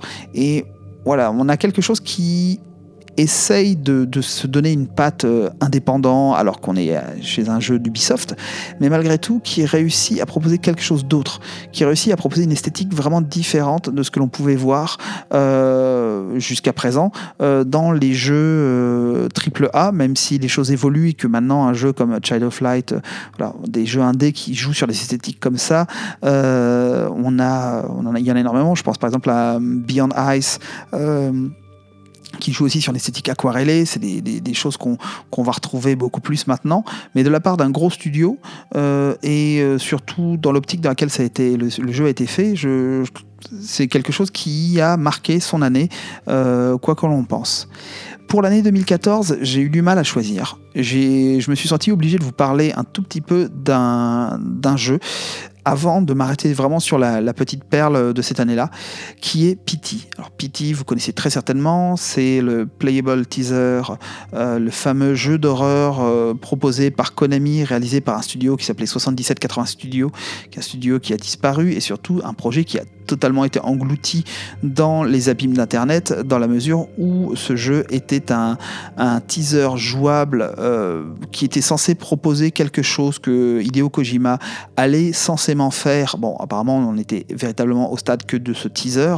Euh, un projet derrière lequel euh, on retrouvait également Guillermo del Toro, complice donc de Kojima sur le récent Death Stranding, et également le dessinateur mangaka Junji Ito très grand dessinateur d'horreur. Euh, qui était à la direction artistique et qui a participé, et ça se sent d'ailleurs dans les trailers, euh, qui a participé à la création de, créatures absolument cauchemardesques.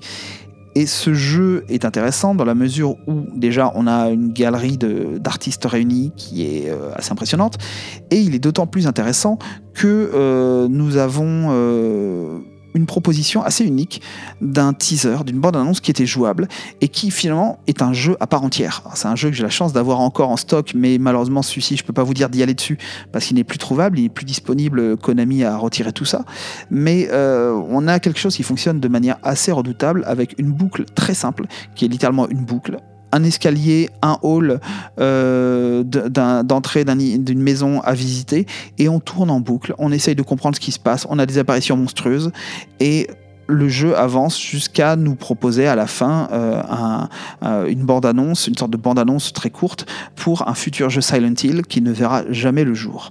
C'était une, expérience vraiment unique d'un point de vue marketing, d'un point de vue commercial, une réalisation qui était vraiment euh, très intéressante, qui promettait un jeu, un éventuel jeu qui aurait pu être très très intéressant, d'autant plus que la licence Silent Hill maintenant est morte et enterrée malheureusement. Et et surtout, on a quelque chose qui fonctionne en tant que tel.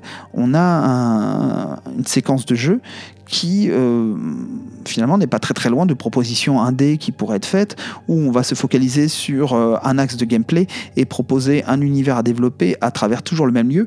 on, aurait pu me on aurait pu me le vendre, euh, j'aurais pas été déçu dans la mesure où ça reste quelque chose de très bien réalisé et de, de vraiment très efficace dans ce qu'il cherche à faire. Mais malgré tout, euh, Pity, je voulais m'arrêter un tout petit peu dessus, mais ça va pas être le jeu sur lequel je vais m'arrêter vraiment pour cette année-là. C'est un, petit jeu qui est ressorti récemment, qu'on peut trouver euh, un peu partout, PS4, Xbox One, PC, Switch. Donc voilà, vous l'avez absolument partout. Un petit jeu indépendant qui s'appelle Lifeless Planet, par un studio euh, qui s'appelle Stage 2 Studios. Et c'est un petit jeu d'exploration narratif, euh, très très modeste. Vous, vous attendez pas à voir des choses absolument incroyables visuellement, mais qui a des idées vraiment très très chouette sur l'univers qu'il vous propose à voir. Vous démarrez, et d'ailleurs c'est le visuel qu'on retrouve, c'est pas c'est pas un spoiler dans le, dans le sens où c'est le visuel que vous retrouvez sur la entre guillemets la jaquette du jeu, euh, même si c'est un jeu uniquement dématérialisé. Vous vous retrouvez en tant que sur une planète qui a l'air d'être Mars au départ, une planète rouge de sable, et vous vous retrouvez euh, finalement au milieu de, après avoir avancé un tout petit peu, de campements, de campements militaires soviétiques. Et là, on a tout un imaginaire qui se développe d'une sorte de campement abandonné, d'une période euh, à laquelle euh, il est bien évidemment impossible d'avoir, pendant laquelle il n'y a pas pu y avoir de campement sur Mars. On se demande si on est sur une uchronie, on se demande si on est dans un monde parallèle. Et le jeu se développe comme ça, on va explorer de plus en plus cette planète. Et là, on va sortir du côté simplement désolé et solitaire pour aller vers des choses complètement folles, des univers luxuriants, des univers étranges.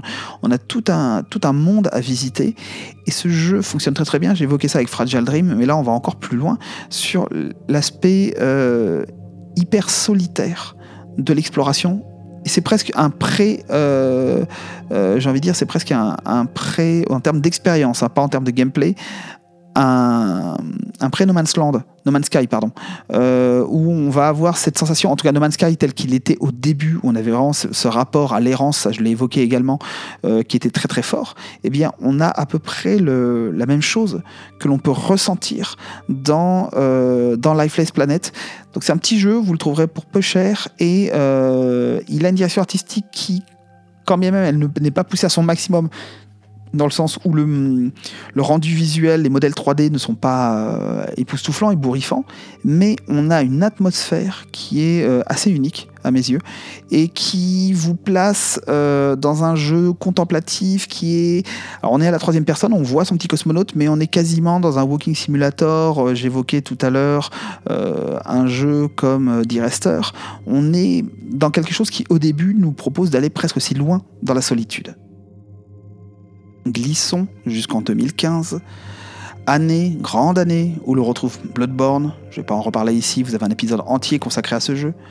C'est l'année également, de manière plus légère, où l'on trouve Ori and the Blind Forest, qui est ressorti également, qui était un jeu, une exclusivité Xbox au départ, qu'on retrouve maintenant sur Switch et sur PC, qui est un jeu vraiment remarquable en termes de direction artistique. Là, on est du côté de, du dessin animé, on est au côté de l'animation la plus fine. Euh, voilà, c'est quelque chose, un jeu qui, que le gameplay vous plaise ou non, ce qui est certain, c'est qu'indéniablement, il ne pourra que vous taper dans l'œil d'un point de vue de direction artistique et, je le souligne également, de la bande-son, qui est formidable. C'est également l'année de. Alors là, je pars dans quelque chose de beaucoup plus obscur. Corpse Party Blood Drive. Alors, malgré le titre, on a l'impression que je suis en train de vous parler d'un jeu d'horreur absolument terrible. On est dans un jeu qui est qui en, réalité un visual novel euh, avec quelques phases d'exploration. On est dans un jeu très narratif, avec une esthétique au niveau des personnages très euh, animation japonaise, et qui, euh, qui est étonnant qui est étonnant, qui est une atmosphère euh, très... Il n'est pas forcément facile, il n'est pas forcément très réussi, mais le mélange entre quelque chose qui se voudrait mignon et quelque chose qui serait horrifique et euh, donne un équilibre assez étonnant. Euh, voilà, je vous conseille. Alors, faut, faut pas être allergique à l'esthétique du jeu, hein, mais je vous conseille d'y jeter un œil. Autre jeu, alors là, on est encore plus dans la rareté. Neko Buro Cats Block. Blocks, pardon, c'est au pluriel. Nekoburo, c'est quoi? C'est une sorte de Tetris avec des chats. Un jeu complètement déjanté euh, qui vous propose de passer de niveau en niveau en alignant des chats de couleur avec une bande son. Alors si je me trompe pas, c'est un jeu français, euh, mais qui essaye, euh, qui joue sur les codes, sur des codes de, l'animation japonaise. Et c'est un, petit jeu qui il lui a manqué une sorte de mode infini comme on pourrait avoir avec Tetris euh, parce qu'on ne pouvait jouer au jeu que par niveau, que par succession de niveaux. Donc une fois qu'on l'avait terminé, on n'avait pas forcément envie de reprendre les niveaux. Mais à mesure qu'on avançait, on avait des nouveaux types de chats qui apparaissaient, qui obligeaient certaines combinaisons particulières. Et c'est un jeu qui met une pêche incroyable, qui est très dynamique, avec une musique un peu faux folle. Euh, voilà, c'est un petit jeu qui, je crois, n'est disponible que sur PS Vita, si je ne dis pas de bêtises. Peut-être sur PS non, PS Vita, je suis pas sûr. Et euh, voilà, si vous voulez une variante à Tetris un peu disjonctée euh, et que vous aimez les chats, je vous le conseille. Évoqué cette série un peu plus tôt quand je parlais de Rail Shooter, mais euh, on a le jeu séminal de cette série qui est Until Dawn, qui est sorti en 2015, jeu d'horreur qui joue sur les codes des, slasher movies, que je vous conseille, avec une galerie de personnages absolument agaçants et qu'on a vraiment envie de gifler. Mais justement, tout l'intérêt de l'écriture de ce jeu, c'est que ces personnages sont agaçants et que malgré tout, l'écriture va réussir à jouer sur tous les codes de ce type de film et nous rendre au final ces personnages attachants. Et on va bien vouloir essayer de tous les sauver. Faut aimer les jeux qui proposent peu d'interaction parce qu'on est, j'évoquais les jeux Quantic Dream tout à l'heure, on est un peu dans ce type d'approche. Mais euh, c'est une belle réussite déjà d'un point de vue technique. C'est une belle réussite au niveau de la galerie des acteurs qui est employée et c'est un jeu qui m'a surpris en bien parce que j'y ai joué presque par euh, euh, pour des raisons professionnelles. Je me suis dit ça y est, c'est un jeu d'horreur, il faut que j'y joue. Euh, mais malgré tout, j'ai été surpris parce que il m'a amené là où je ne pensais pas aller. J'ai vraiment, j'avais, j'en pouvais vraiment plus de ces personnages sur la, la première, les deux premières heures, et j'ai compris que le jeu me, se jouait de moi et allait m'amener ailleurs au fur et à mesure qu'il se déroulait. Et pour le coup, c'est vraiment bien réussi, c'est vraiment pertinent. Ça fonctionne mieux que la série récente du même studio. Donc on est chez Supermassive Games. Euh, leur dernière série, euh, Man of Medan, euh, les Dark Anthology, pour l'instant, je trouve ça intéressant, mais pas, ça casse pas trois pattes un canard. On va, j'attends de voir les, les prochains épisodes. Until Dawn fonctionne vraiment très bien. Mais ah oui, j'allais oublier. Je voulais également vous parler quand même un tout petit peu de Dying Light, euh, jeu d'horreur en monde ouvert euh, qui propose, euh, qui réussit l'exploit assez étonnant de, réussir à faire peur en monde ouvert. Parce que ça, c'est pas l'élément le plus facile. Je l'ai déjà évoqué, hein, l'enfermement, c'est un des facteurs essentiels de l'horreur. Donc dès que vous ouvrez la map et le terrain de jeu, vous avez beaucoup plus de mal à obtenir quelque chose de pertinent. Eh bien, dans Dying Light, en jouant sur la lumière, sur la nuit et sur la variété des ennemis, les développeurs qui étaient déjà derrière la série Dead Arrive à le faire de manière plus efficace que dans Dead Island qui garde un côté tarte à la crème. C'est vrai que si vous êtes sujet aux émotions fortes, forcément l'île avec les zombies risque de vous faire peur. Mais en réalité, Dead Island a plutôt le côté défouloir un peu idiot de par exemple de Dead Rising 3, euh, tandis que Dying Light arrive à amener plus loin l'horreur. D'ailleurs, cette année sort le deuxième euh, épisode de la série et je serais assez curieux de voir ce que ça va donner. Mais pour cette année 2015, j'ai retenu un autre jeu, qui est un petit jeu euh, à côté duquel vous êtes certainement passé, qui est Yomawari Nights Alone. Alors c'est quoi Yoma, Yomawari Nights Alone? C'est un jeu euh, développé par Nipponichi Software, qui, était à l'origine disponible uniquement sur PS Vita mais le jeu depuis euh, a été euh, euh, réédité. Vous pouvez le trouver sur PS4, vous pouvez le trouver sur PC, vous pouvez le trouver également à travers une édition bundle où vous avez les deux jeux de la série. Mais nous, on va s'arrêter uniquement sur le premier épisode. Et ce petit jeu de Nipponichi Software, c'est une sorte de jeu de survie horrifique. Alors, je sais, j'en parle énormément, mais en même temps, euh, comme je vous le disais, c'est une décennie d'artefacts. Hein. Euh, et ce, ce petit jeu, il se présente par son aspect vraiment très différemment d'un jeu de survie horrifique. Vous avez une esthétique très mignonne. Alors j'évoquais un peu le cas avec euh, Corpse Party, mais là on a quelque chose d'encore plus qui cherche vraiment à être dans le mignon. On a un petit personnage principal qui est euh, vraiment, euh, c'est une petite fille avec son chien qui qui est dessiné de manière très simple, très efficace. Ça se passe dans, un, dans une zone résidentielle euh, euh, japonaise typique, euh, voilà, avec les petits pavillons, les petites maisons, quelque chose de, de très, de très doux, de très graphique. vraiment, on est sur une esthétique très simple, très, très élégante, très légère. Et malgré tout, le jeu va nous amener dans un terrain beaucoup plus sombre. On va très très vite, d'ailleurs, on a une scène d'introduction qui est assez brutale. Hein, je, vous la divulgage pas, mais on est sur, au bout de quelques secondes, on est dans l'ambiance du jeu. Et le côté mignon du jeu nous est retiré des mains brutalement au bout de quelques secondes à peine. Et il va falloir faire avec cette ambiance qui mélange de l'horreur, du mignon, mais euh, voilà, un mignon très très, j'arrive pas à trouver les termes, on n'est pas dans le, dans le cute euh, ou dans le, le côté vraiment euh, très simple, on est dans quelque chose qui joue beaucoup plus euh, euh, sur l'amertume. On est sur un mignon qui va être vraiment en décalage par rapport à ce que l'on voit. Et ce, jeu va nous inviter à suivre les aventures donc, de cette petite fille et euh, qui, va, essayer de, de rechercher dans un premier temps son chien. alors, bon, je ne vais pas trop vous en dire, mais en tout cas, on va devoir explorer cette ville et on va se rendre compte très très vite qu'il y a énormément de monstres dans cette ville, des monstres qui sont en réalité liés à des disparitions dans la, ville. Et le jeu va se présenter comme un jeu de recherche dans ce micro monde ouvert que l'on va explorer avec un gameplay de survie qui va consister à se cacher et à faire attention une fois qu'on est caché à la présence des, euh, monstres. On a un système, une sorte de, jauge de battement de cœur qui permet de savoir si les monstres sont proches ou s'ils sont, sont loin. Et on va comme ça explorer toutes ces rues vides, trouver des objets, les amasser, comprendre pour euh, savoir ce qui est arrivé à ce chien première scène qui pourtant a l'air d'être très très explicite sur ce qui lui est arrivé. Donc voilà, c'est euh, un jeu qui est très doux amer, qui paraît mignon, qui vous plonge dans un Japon très naturel. On a vraiment l'impression d'être voilà dans la banlieue, de Kyoto, quelque chose de très décontracté, mais en réalité euh, on est dans un monde onirique euh, assez surprenant. Les, je vous conseille euh, très facilement la version Switch ou la version PS4 qui va vous permettre de prendre ça facilement en main, même si ce qui est dommage, c'est que le jeu a été pensé pour la PS Vita en termes d'écran. Et sur la version PS4, euh, vous avez, euh, on sent qu'on a zoomé sur les sprites et du coup l'image n'est pas très très propre. Ce qui est dommage, c'est que sur le petit écran de la Vita, on avait un dessin un peu crayonné qui fonctionnait bien et agrandi, on voit un peu trop les pixels. Le rendu est un peu décevant. Alors j'imagine que sur Switch, ça doit bien marcher aussi.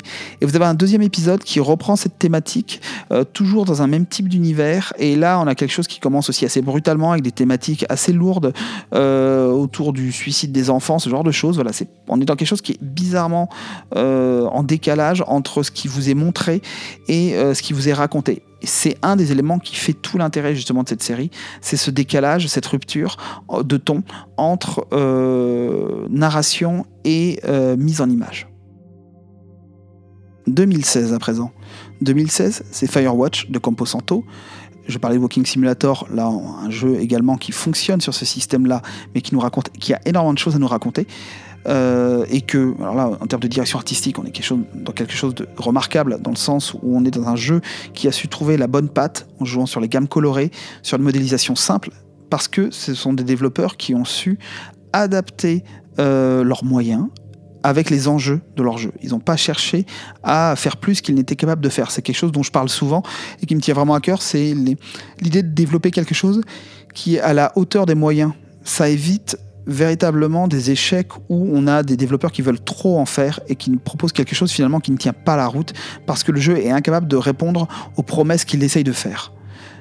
2016, c'est également Irvelai, un jeu dont on reparlera très certainement euh, par Ten Gentlemen, un jeu en VR initialement, maintenant qui est disponible euh, sans la VR, et qui est encore une fois un jeu d'horreur en noir et blanc, qui a vraiment des choses à raconter, et euh, derrière lequel se trouve le développeur qui est un des créateurs derrière la série Lara Croft, donc quelqu'un qui a du métier et qui pourtant à travers ce tout petit jeu, en termes de studio, propose, fait une proposition radicalement différente. Cette année-là, c'est également l'année où l'on voit enfin apparaître Guardian de la team ICO, donc très beau jeu, très grand jeu dans ce qu'il a à nous montrer, dans son esthétique, et qui, si vous êtes familier avec euh, ICO ou Shadow of the Colossus, vous parlera très certainement en termes de représentation. On a également Oxenfree, alors là, j'ai quelques jeux euh, justement indépendants à vous proposer, mais Oxenfree, hein, une sorte de jeu qui est à mi-chemin entre le teen movie et euh, quelque chose qui évoquerait un peu l'horreur, mais qui se recentre finalement beaucoup plus sur les, les, angoisses des adolescents, qui est un jeu avec une direction artistique dessinée très très intéressante. Virginia, un autre jeu indépendant que vous pouvez trouver un peu sur tous les supports, qui a beaucoup de choses à, à raconter et un même si elles sont difficiles à percevoir. Là, on est plutôt du côté de David Lynch en l'occurrence. Hein. Euh, mais on a un travail de mise en scène qui est remarquable avec quelque chose qui est très simple, mais que moi j'avais jamais vu avant, l'utilisation euh, de cut dans le, comme on le ferait au cinéma, dans la narration pour faire défiler le temps et vous vous retrouvez à avoir des séquences qui basculent d'un moment à un autre euh, sans prévenir. C'est quelque chose qu'on ne voit pas habituellement dans les jeux vidéo et qui est fait vraiment avec brio. Euh, très très chouette bande son d'ailleurs. J'aurais pu m'arrêter également sur un jeu que j'ai déjà évoqué, Layers of Fear ou Narcosis par Honor Code qui est encore un jeu d'horreur euh, très intéressant. J'évoquais Soma, on est un peu dans la même lignée avec un jeu qui se passe sous l'eau dans les profondeurs et qui joue sur les angoisses euh, qui peuvent être liés au grand fond. Mais nous allons rester dans les grands fonds et pourtant changer d'ambiance avec un jeu qui s'appelle Abzu. Abzu, c'est un jeu qui évoque euh, un univers euh, absolument fantastique euh, à travers ce nom, ce nom qui évoque, qui est le nom sumérien de, l'océan souterrain de la mythologie mésopotamienne. Donc on est dans quelque chose qui renvoie à une, mythologie ancienne, une, à, énormément de symbolique, et qui est un jeu qui a été réalisé par Giant Squid et édité par 505 Games, qu'on trouve un peu partout maintenant, PS4, Xbox One, PC, Switch. Un jeu qui nous va nous emmener dans des sous-marines dans, dans cet océan mythologique pour rencontrer des espèces animales, rencontrer des poissons, des mammifères marins à travers une direction artistique somptueuse qui est celle de Matt Nava. Matt Nava, vous ne connaissez peut-être pas son nom, mais vous connaissez très certainement une de ses plus, grandes réalisations, à savoir Journey. C'est le directeur artistique et le dessinateur qui est derrière toute l'esthétique et tous les décors de Journey. Et eh bien avec Abzu, vous n'allez pas être dépaysé. C'est si vous connaissez Journey, vous êtes vraiment dans le même genre d'esthétique avec des décors sous-marins, qu'ils soient naturels ou architecturés, avec des éléments qui évoquent, euh, on est dans, quelque chose qui va évoquer l'Atlantide, euh, des peuples, euh, des, peuples et des, civilisations disparues sous les eaux, sous les flots.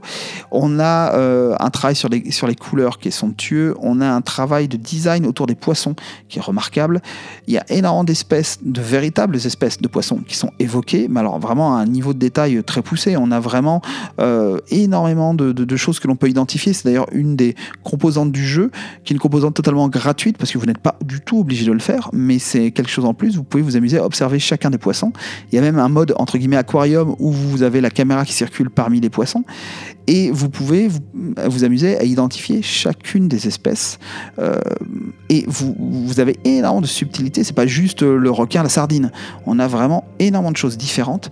Et à chaque fois, Matt Nava a fait un design spécifique qui à la fois permet de l'intégrer à son style graphique à lui, c'est-à-dire très simple, des volumes simples avec des arêtes marquées, mais en même temps en respectant les caractéristiques physiologiques, physiques plutôt, de chacune de ces créatures marines. Donc on a un boulot de préparation par Matt Nava qui est absolument remarquable et qui crée un jeu à l'ambiance absolument unique, une excellente bande son encore une fois. Euh, d'Austin Wintory et on a euh, un jeu qui même s'il est moins réussi que Journey se dilue beaucoup plus sans mauvais jeu de mots. Euh, on a quelque chose qui s'étire beaucoup plus dans le temps, qui est moins bien rythmé. Euh, là, on n'a plus Genova Chen qui est derrière, hein, c'est plus lui qui est aux commandes. Euh, c'est pas Valgame Company, comme j'ai dit, c'est Giant Squid. Mais malgré tout, on a une expérience qui est plaisante, une expérience qui va alterner des phases très réjouissantes, très enivrantes, avec d'autres phases qui sont beaucoup plus contemplatives. Et si vous aimez l'eau, si vous aimez la plongée, si vous aimez les univers sous-marins, si vous aimez la nature, c'est euh, véritablement un jeu que je vous conseille de faire. On a tout un discours derrière, il y a toute une conscience écologique qui est également très appuyée par le studio. Ça, c'était quelque chose sur lequel Matnava a énormément insisté. Et euh, vraiment, même si ces défauts de rythme pourraient être euh, repoussés un tout petit peu, on a malgré tout un jeu qui, peut vraiment séduire l'œil, qui peut vraiment euh, paraître très très plaisant.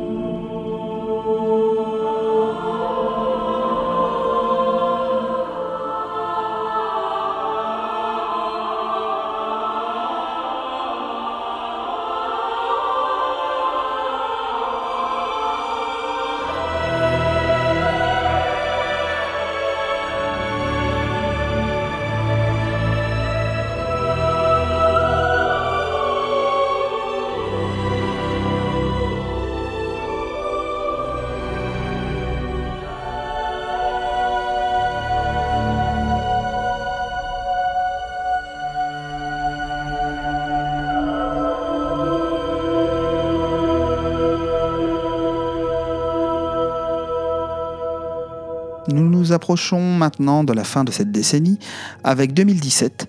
2017 qui sera l'année de Resident Evil 7, donc le septième épisode que évoqué tout à l'heure, hein, qui vraiment qui relance pour moi la franchise dans des, dans des nouvelles pistes très intéressantes.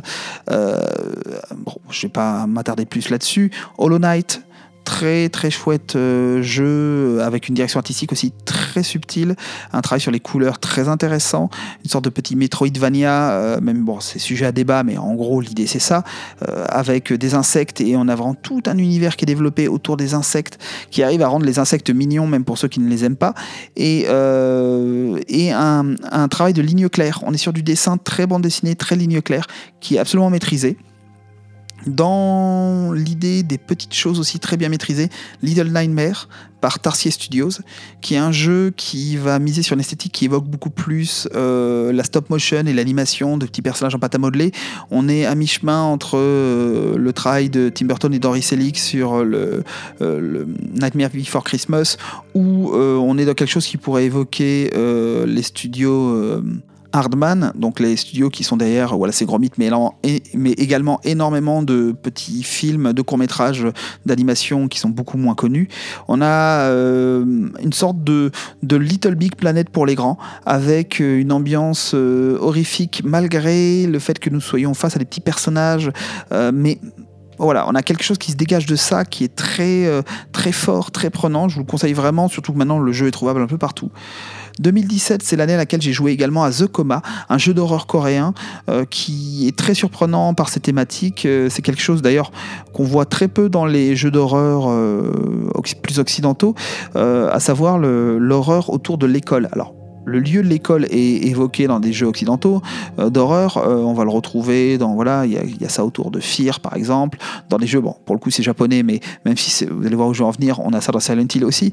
Mais l'école est évoquée comme lieu. Alors là, ça presque, on pourrait presque invoquer euh, Michel Foucault, mais comme lieu d'enfermement, comme lieu qui évoque l'enfance.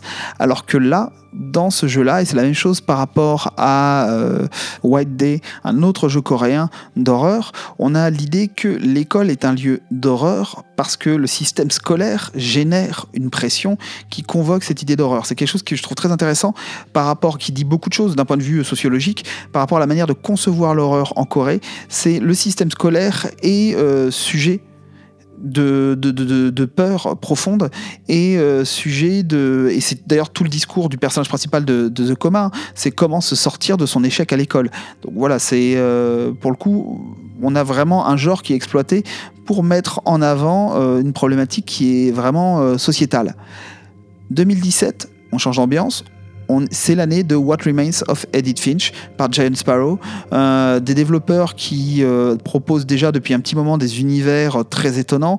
Euh, je pense par exemple à The Unfinished Swan, des jeux qui sont à la fois intéressants d'un point de vue du gameplay et de l'univers qu'ils proposent. Et là, on est sur quelque chose qui est vraiment, vraiment remarquable. Ça, je ne peux que vous conseiller. Peut-être qu'un jour je prendrai le temps d'en parler, mais je ne peux vraiment que vous conseiller d'aller d'aller d'aller voir ce jeu parce que s'il est il est à la fois remarquable dans son dans son design, au sens euh, game design. Il est remarquable dans son, euh, dans son rendu graphique. Euh, on est face à quelque chose de de, de, vraiment de remarquable. C'est un chef-d'œuvre pour moi dans ce que c'est capable de procurer comme émotion et dans la manière dont c'est capable d'utiliser le médium vidéoludique comme un médium unique ce jeu propose quelque chose que l'on ne pourrait pas faire autrement que par le jeu vidéo. C'est pas simplement une question d'écriture, de narration. On est sur une imbrication entre le gameplay, euh, ce qui est proposé d'un point de vue ludique, et euh, ce qui est montré dans les histoires, les différentes petites histoires qui sont racontées dans le jeu, qui est absolument euh, remarquable. Mais malgré toutes les qualités de ce jeu, dont vous avez très certainement entendu parler par ailleurs, je voulais m'arrêter sur un jeu dont vous n'avez très certainement pas entendu parler, qui est The Sexy Brutal. Alors derrière ce jeu un peu étonnant, un peu clinquant, enfin ce titre, pardon, un peu clinquant, un peu étonnant, on a un jeu qui est euh, d'abord sorti sur PC, PS4 et Xbox, donc vous le trouvez un peu partout, maintenant qui existe sur Switch, et qui a été développé par euh, Tequila Works en collaboration avec Cavalier Game Studios. Tequila Works, vous les connaissez pour euh, Rhyme ou pour Deadlight, qui est plus intéressant que Rhyme, je pense. Et euh, c'est un jeu qui est une sorte de jeu d'aventure et d'enquête en 3D isométrique et qui prend lieu dans un manoir, un manoir qui est un casino et ce casino porte le nom de The Sexy Brutal. Et ce que vous avez comme jeu entre les mains, c'est une sorte de Cluedo, où il va falloir comprendre comment chaque personnage dans cet espace va se retrouver assassiné. Il va falloir empêcher les assassinats ou modifier le, les événements en jouant sur le temps. Vous avez toute une mécanique ludique qui est basée sur l'écoulement du temps et sur la manière dont le temps est réversible, ce qui justifie complètement euh, la mécanique de répétition dans le jeu. Et euh, vous allez pouvoir euh, utiliser le personnage que vous prenez en main, qui est le personnage de Lafcadio Boone, de manière à essayer de comprendre ce qu'il se produit dans ce casino et comment on a tout un complot, tout un des personnages, c'est très riche, euh, des personnages. Il faut imaginer vraiment le, casino dans lequel on très décadent, dans lequel il y a euh, toute une série de personnages qui portent des masques dans une ambiance très vénitienne, euh, des masques qui dissimulent leur identité et sachant que chaque personnage a un rapport au temps et à l'évolution des choses différentes. Donc il va falloir apprendre le déplacement de tous ces petits personnages. Il va falloir comprendre comment ils fonctionnent le jeu est très bien fait, il est très, euh, très, très bien articulé, très progressif dans sa manière de vous amener des difficultés. Avec tout d'abord, euh, voilà, la première séquence est très simple, il y a un problème à résoudre et pour, avant de comprendre comment on joue sur le temps. Et ensuite, on va aller sur des puzzles de plus en plus complexes. Tout ça avec une, une esthétique que je trouve vraiment somptueuse, euh, avec des petits personnages. Encore une fois, on a l'impression d'être face à de la stop motion, des petits personnages qui, qui sont dans ces décors en 3D isométrique, qui l'impression d'être face à une maquette. J'en ai parlé dans l'épisode précédent, mais moi c'est quelque chose qui m'intéresse énormément. Ce rapport à l'espace qui convoque cette idée de, de de, oui, de volume miniature, de miniaturisation, et, euh, et, en plus qui se prête très bien à ce gameplay où il faut qu'on essaye d'avoir une vue la plus globale possible sur l'espace de jeu pour comprendre comment circulent les personnages. Donc on a quelque chose de, qui propose à la fois une ambiance très intéressante euh, au niveau de cette, ce, casino. C'est pas forcément quelque chose de très très vu, la manière dont c'est fait, avec ces petits personnages euh, presque en stop motion. Alors c'est de la 3D, hein, mais on a presque l'impression qu'on est face à des petits personnages issus, encore une fois, d'un film d'Henri Selick. Et euh, on a ce gameplay de Cluedo qui fonctionne très très bien avec les mécaniques de, de voyage dans le temps, de retour dans le temps. C'est un jeu en plus qui profite d'une bande son qui une sorte de, de Charleston euh, complètement sur, euh, survitaminé, qui est très très chouette. Moi, je vous conseille vraiment d'y jeter un oeil. C'est encore une fois un jeu qui est passé totalement sous le radar parce qu'on est avec un petit éditeur, on est avec un petit développeur et on est sur une mécanique de jeu qui n'a pas forcément pignon sur rue. Mais si vous aimez un peu vous creuser les méninges euh, avec, et si vous aimez ce type d'esthétique, voilà, The Sexy Brutal, c'est véritablement une petite pépite, à mon avis, qui est vraiment mésestimée. Et il ne nous reste plus que deux années pour cette décennie à savoir 2018 et 2019. Alors bien évidemment, on va commencer par 2018. Là, je vais aller quand même plus vite parce qu'on est sur des jeux que vous avez peut-être plus en tête, comme le remake de God of War, comme Subnautica, comme le Vampire de Dontnod, euh, que je vous recommande vivement, ne serait-ce que pour la BO incroyable de Olivier Desrivières, euh, que j'aurai toujours un grand plaisir à évoquer à ce micro. Euh, Ashen, qui est ressorti récemment d'ailleurs euh, sur d'autres plateformes, qui était une exclusivité Xbox au départ, et qui est une sorte de on, va, on va tomber dans les clichés, mais de Dark Soul euh, en low poly, c'est-à-dire qu'il y a une esthétique euh, de volume très simplifié, qui est un jeu qui est très très chouette, qui est pensé pour être joué en coopération, qui est tout à fait jouable en solo si vous le souhaitez, euh, si ce n'est que le dernier boss sans la coopération, ça risque d'être très compliqué.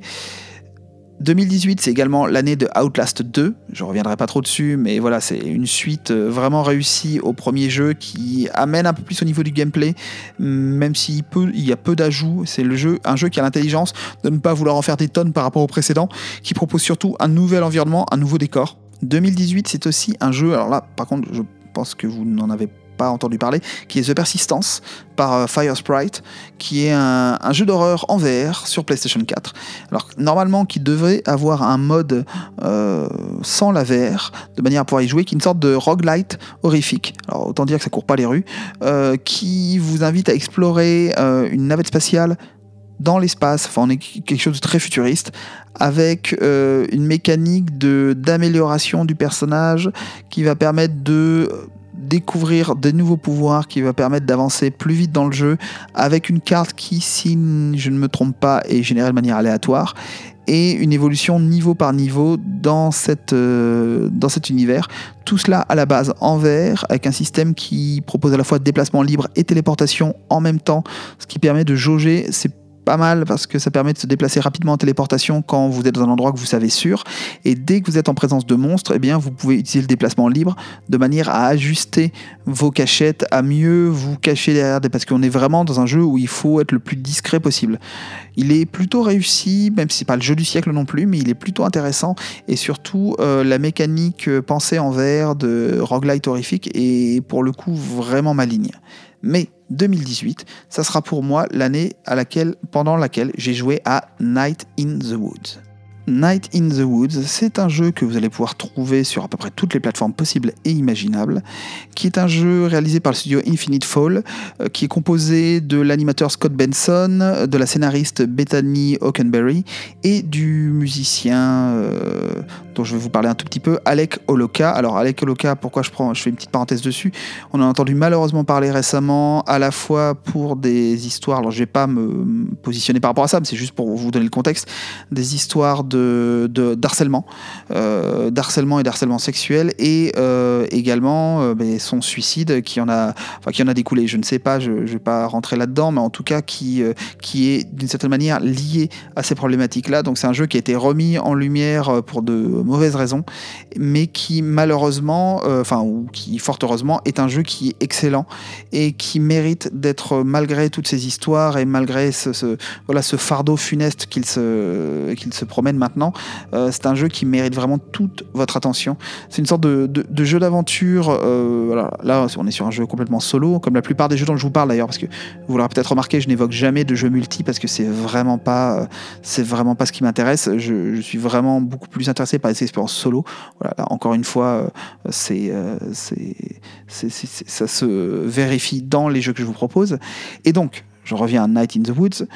Nous sommes dans un jeu qui vous propose d'explorer euh, une toute petite ville, Possum Springs, une sorte de ville fictive euh, des États-Unis, une, ville en pleine dépression, une ville où la jeunesse a l'air d'être complètement perdue, avec euh, un, un, personnage féminin qui s'appelle Mae, et Mae a la particularité d'être un petit chat noir, parce que tous les personnages de cet univers sont des personnages qui sont des animaux anthropomorphiques et euh, qui ont tous un design absolument remarquable. Le dessin de Scott Benson est vraiment admirable. On est sur des choses qui sont très simples, des dessins euh, en aplat euh, avec des, des, formes vraiment simples, efficaces, mais qui sont vraiment très très très bien maîtrisés, maîtrisés avec juste ce qu'il faut de d'effets, de lumière, de dégradés, de d'effets de halo pour rendre certains éléments plus lisibles, plus visibles et on a euh, un rendu global qui est vraiment très léché, très maîtrisé. Et en plus de tout cela, on retrouve une galerie de personnages vraiment très réussie du point de vue du design comme de leur animation qui est assez simple mais très efficace, comme de la construction des personnages, avec euh, par exemple Greg, euh, le renard euh, un peu disjoncté, qui est le meilleur ami de, de Mae. On a également l'ours Angus, on a Béa qui est crocodile, qui est la meilleure amie, même si c'est un peu compliqué, de Mae. Voilà, toute une galerie de personnages très très très chouette. Et on va explorer cette ville, on va vivre cette sorte de grande dépression de ces jeunes qui ne savent pas quoi, pourquoi ils sont là, qui essaient de trouver du, travail mais qui ne trouvent pas vraiment de sens à leur vie. Et au bout de certain temps, on va glisser, alors je spoil pas spécialement parce que c'est quelque chose qu'on voit dans les trailers, on va glisser lentement mais sûrement dans quelque chose de plus surnaturel, mais à petite dose. Et on a quelque chose qui est à mi-chemin entre le récit mélancolique, le surnaturel, euh, le, le, le, récit biographique où l'on va essayer d'être au plus proche de l'intimité des personnages. Et ça passe à travers des dialogues très très bien écrits. On est sur... Alors, euh, j'avoue que je ne sais pas si les versions actuelles euh, qu'on trouve notamment sur Switch sont en français. Moi, quand j'y ai joué, le texte était uniquement en anglais. Et les textes sont très vivement, très bien écrits. Ils nécessitent, en tout cas pour les versions anglaises, quand même euh, un minimum de connaissances parce qu'on est sur de l'anglais parlé avec des expressions populaires qui sont parfois, qui sont pas toujours complètement évidentes à, comprendre. Euh, et il y a énormément de choses à lire, donc il faut pas avoir peur de, la lecture, mais et du rythme, parce que c'est un rythme qui est comme lent. Euh, j'évoquais tout à l'heure avec Fragile un jeu très lent. On est un peu moins lent, mais on est quand même sur quelque chose de très très lent. Faut pas s'attendre à un jeu d'action. C'est pas un jeu d'aventure au sens où vous allez vraiment retourner toute une ville et explorer tout ça. C'est pas Lara Croft malgré tout, on est sur un jeu intime qui a vraiment des choses à raconter, qui a un vrai discours, qui est très euh, totalement d'actualité dans ce qu'il a à dire sur euh, la jeunesse et qui, en plus de ça, hérite d'une direction artistique remarquable. Et il faut quand même le dire, malgré tout, la musique d'Alex Oloka est, euh, formidable. Euh, on a une, bande son qui est très très très chouette. C'est un jeu que j'ai attendu pendant de nombreuses années. C'est un jeu qui a été kickstarté et qui avait eu un, une, sorte de, d'outil, une sorte de jeu promotionnel. Je parlais de Pity tout à l'heure. Il y avait un peu l'équivalent de manière plus modeste, hein, qui était Lost Constellation qui est un jeu qui est toujours trouvable. C'est une sorte de, trailer interactif où l'on pouvait découvrir un peu les personnages et euh, avec euh, cette esthétique qui était déjà présente et la thématique justement des étoiles du ciel, le côté un peu euh, fantastique et surréaliste qui était déjà présent. Et ça, ces projets qui étaient lancés, alors il me semble c'est assez lointain, Lost Constellation, il me semble que c'est 2014.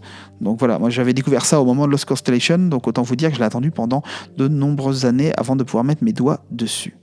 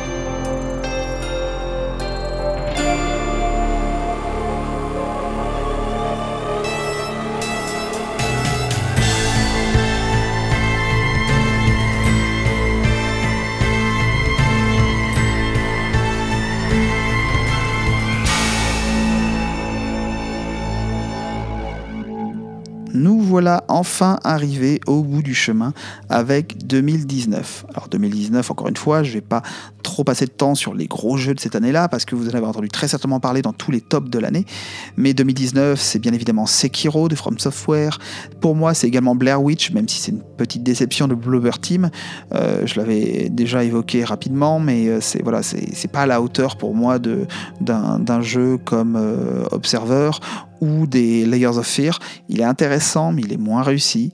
2019, c'est l'année de Control par Remedy, un jeu sur lequel je ne vais pas m'attarder du tout parce qu'on va très certainement en parler prochainement euh, sur une émission complète. C'est également l'année de Death Stranding, donc le fameux jeu d'Hideo Kojima qui signe son retour euh, aux affaires après son éviction de Konami. Euh, voilà, un jeu sur lequel il y a énormément de choses à dire, euh, quoi qu'on pense de sa qualité, quoi qu'on pense de ce qu'il raconte, visuellement, esthétiquement, par rapport à sa proposition esthétique, par rapport à sa proposition ludique que l'on apprécie ou non, c'est un jeu qui est vraiment audacieux, qui a vraiment des choses à présenter.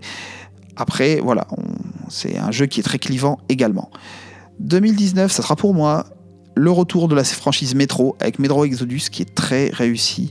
Euh, quand j'ai fait l'émission sur, euh, sur Metro, j'avais pas eu l'occasion de, jouer Exodus bien évidemment, donc j'ai pas pu, voilà, j'aurais pu développer plus mon propos, euh, mais c'est une belle réussite. J'avais peur que ce jeu soit passe à côté de ce que Metro a proposé, le fait que le jeu propose un monde plus ouvert. J'avais peur qu'on perde ce qui faisait la saveur de Metro et ce n'est absolument pas le cas parce que ils ont trouvé chez 4A Games des solutions pour continuer de mettre la pression sur les joueurs à travers l'utilisation de la radioactivité en extérieur, des tempêtes de sable, voilà, des différents éléments qui font que l'ouverture, l'extérieur, euh, n'est pas quelque chose qui va diluer la saveur du jeu, quand bien même les meilleurs passages restent les passages sous terre. Euh, c'est ce que ce qu'ils savent vraiment le mieux faire d'un point de vue ludique et d'un point de vue esthétique. Mais pour moi, cette année, je vais faire un, petit point sur un jeu dont vous n'avez très certainement pas entendu parler, qui est sorti récemment, qui est un jeu euh, qui été réalisé par un studio qui s'appelle Die Gute Fabrik. C'est un jeu qui nous vient, si je ne me trompe pas, du Danemark. Et c'est un jeu qui s'appelle Mutation. Mutation, c'est un jeu d'aventure, une sorte de point and click, qui nous vient, euh, donc comme j'ai dit, qui été fait par euh, Dicute Fabric et qui est édité par Akupara Games, qui est disponible sur beaucoup de plateformes, PS4, Xbox One, PC. À mon avis, il arrivera sur Switch parce que ça s'y prête très bien. Et qui va, donc j'évoquais le fait que c'était un point and click, mais c'est un jeu qui se mélange, qui mélange beaucoup de choses le point and click, pardon, l'enquête, euh, qui, fait vraiment l'emphase, qui met l'emphase sur les dialogues et qui rajoute un autre élément de, gameplay qui est une sorte de, gestion de jardin qui pourrait évoquer Animal Crossing ou Stardew Valley euh, en, de manière plus limitée parce que notre jardin va être beaucoup plus petit, hein, c'est presque c'est un jardin, c'est un balcon, quoi. C'est un balcon sur lequel on a des plantes. Et il y a toute, euh, toute une réflexion qui est menée d'un point de vue ludique autour de cette gestion-là et de comment elle va pouvoir euh, réussir à euh, amener des éléments supplémentaires dans le gameplay et dans l'histoire du jeu l'histoire du jeu, euh, c'est euh, ça nous raconte l'histoire de Kay qui a qui a 15 ans, qui est une, jeune fille qui débarque sur Mutation, qui est une île, une île communautaire. Alors on est vraiment sur, c'est quelque chose d'assez intéressant au niveau de ce que ça raconte. On est dans quelque chose qui fait très très utopie 68 hard. Euh, donc cette île Mutation euh, s'y regroupe une communauté de très très peu d'habitants. On va vite apprendre à les découvrir, à en faire le tour. Des habitants qui, comme le nom l'indique le nom de cette île, euh, ont l'air d'avoir subi des mutations, sont très sont très très différents de notre personnage principal. Et euh, on apprend très très vite que euh, voilà, il y a énormément d'événements qui sont passés ici, qu'une météorite s'est écrasée sur cette station balnéaire qui est très tropicale, et que euh, bah, suite à cette, cet accident, cette météorite, les, les mutations en question sont apparues chez les, dans la communauté. Et notre personnage vient sur cette île parce que son grand-père y vit, son grand-père qui se nomme Nono, y vit et est malheureusement très malade, âgé et malade. Et donc on débarque sur cette île déjà pour faire connaissance avec notre grand-père qu'on ne connaît pas. Et on va euh, ensuite rentrer un peu dans le jeu que nous propose ce grand-père, qui est de reprendre un peu le flambeau. Parce que notre grand-père est une sorte de, euh, de chaman guérisseur euh, qui va maîtriser l'utilisation des Donc on en vient à notre fameux jardin. Et donc notre grand-père va nous demander de découvrir d'abord une première plante, d'en trouver les graines sur l'île, de la faire pousser en... Alors il y a toute une mécanique autour de la musique qui va permettre de faire pousser, les développeurs parlent de jardinage musical, une mécanique qui va permettre de faire pousser ces plantes. Et, euh, de fil en aiguille, on va apprendre à la fois à découvrir l'île, à découvrir ses plantes, à trouver le moyen de les faire pousser en harmonie avec l'île et en même temps interagir avec toute cette galerie de personnages qui sont tous très attachants et essayer de comprendre son histoire personnelle. Donc on a vraiment un jeu qui est à la fois qui est très intime parce que même si on est dans, dans un, au sein d'une communauté, la communauté est très réduite, on va essayer de comprendre les relations entre ces personnages, et euh, tout ça avec une ambiance très douce, une musique très calme, très relaxante, et une direction artistique très très intéressante. On est euh, dans quelque chose qui est à mi-chemin entre du papier découpé, collé en aplat, comme on pourrait avoir, par exemple, je vais prendre un exemple qui en, termes d'univers est très différent, mais comme euh, on pourrait avoir dans South Park, avec ces aplats, ces morceaux de papier où on sent que c'est des morceaux de papier superposés qui permettent de, créer les personnages. On est dans quelque chose qui pourrait évoquer des peintures à la gouache et notamment avec tous les végétaux qui sont utilisés. On est, moi, ça me rappelle énormément euh, les, représentations de plantes de Matisse ou même son fameux album Jazz. Euh, on est dans ces formes peintes, découpées, euh, avec une apparence très dynamique du fait de leur découpage et notamment les plantes. On a quelque chose qui est à la fois luxuriant, mais très simple visuellement, très simple dans la manière dont ces plantes sont formées. Et pourtant, les développeurs arrivent à nous faire apparaître plein de formes de plantes, de végétation différentes à travers cette île. Et à travers tout cela, on a vraiment un jeu sur lequel euh, qui est très touchant, qui est très attachant, sur lequel on peut se laisser euh, très facilement porter et qui va euh, voilà, c'est à la fois c'est intéressant parce que je suis en train de réfléchir en même temps à ce que je vous ai proposé avant. Par exemple, par rapport à des jeux comme Fragile Dreams ou euh, tout à l'heure euh, Lifeless Planet, Lifeless Planet, pardon, on est sur un jeu qui lui va euh, nous pousser à une certaine solitude, à un certain repli sur nous-mêmes, sans nous donner cette impression de désolation qu'on peut avoir dans ces univers, euh, soit euh, post-apocalyptiques comme dans Fragile Dreams, soit presque uchronique décalé comme dans Lifeless Planet. On a quelque chose où, euh, comme dans Night in the Woods, on est dans la mélancolie, on est dans le retour sur soi, mais avec malgré des thématiques dures qui sont abordées par certains aspects dans le jeu, quelque chose de plus doux et d'un tout petit peu moins mélancolique. Quelque chose de voilà qui est très très bien porté par l'esthétique du jeu, par son rendu graphique, par euh, la manière dont les choses euh, sont présentées, euh, nous sont présentées. Ce jeu, c'est un jeu encore une fois, qui j'espère va rencontrer le succès euh, parce qu'il est, il le mérite vraiment à la fois pour ses thématiques et pour l'univers qu'il propose. Même si le gameplay n'est pas forcément, ça fait pas partie des gameplays les plus à la mode, on a quelque chose de vraiment maîtrisé dans son rendu, dans sa durée, dans son ambiance et euh, qui mérite, comme tous les jeux, je me répète, je vais le dire une dernière fois, qui mérite vraiment que vous y jetiez un œil, surtout que lui, il est accessible dès maintenant, c'est pas un jeu d'il y a 10 ans, on peut vraiment mettre les mains dessus quand on en a envie.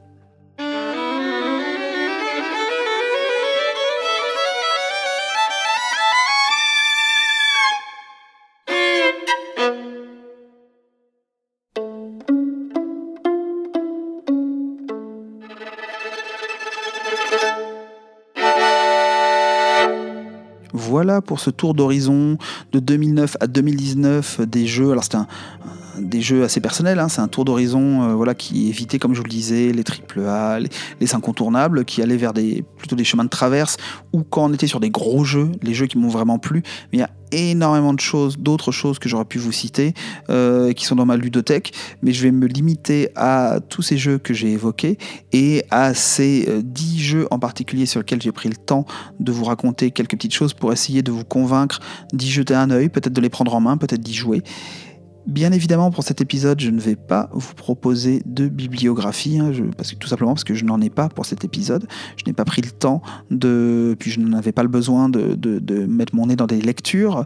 Ceci dit, ça pourrait être intéressant de proposer un épisode sur une décennie de publications autour du jeu vidéo, parce que de 2009 à 2019, eh bien, euh, on a énormément de choses qui ont été écrites et 2009, c'est à partir de ce moment-là, en tout cas d'après ce que, j'ai pu percevoir dans mes recherches, qu'on a une accélération des publications autour du jeu vidéo, notamment en langue française.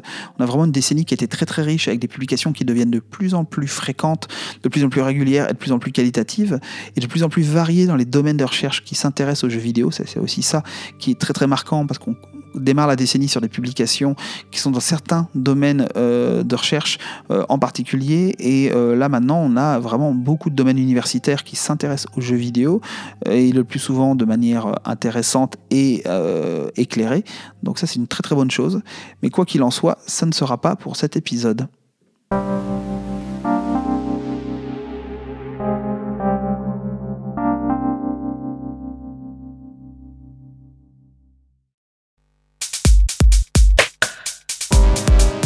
J'espère que ce long dossier assez personnel autour des jeux qui m'ont plu pendant ces dix dernières années euh, vous a intéressé. C'était un peu différent de la formule habituelle. En tout cas, c'était euh, aussi une manière d'essayer quelque chose peut-être de plus décontracté, de moins, de moins lourd pour moi à gérer. N'hésitez pas à me parler de tout cela, à me faire vos retours, à me parler des jeux en particulier ou de l'émission dans son ensemble. Je serais très curieux d'avoir votre avis sur toutes ces questions-là. Et je vous dis à très bientôt pour un nouvel épisode, en tout cas pour le mois de février. Et j'allais l'oublier, excellente année à vous, excellente année 2020. Portez-vous bien.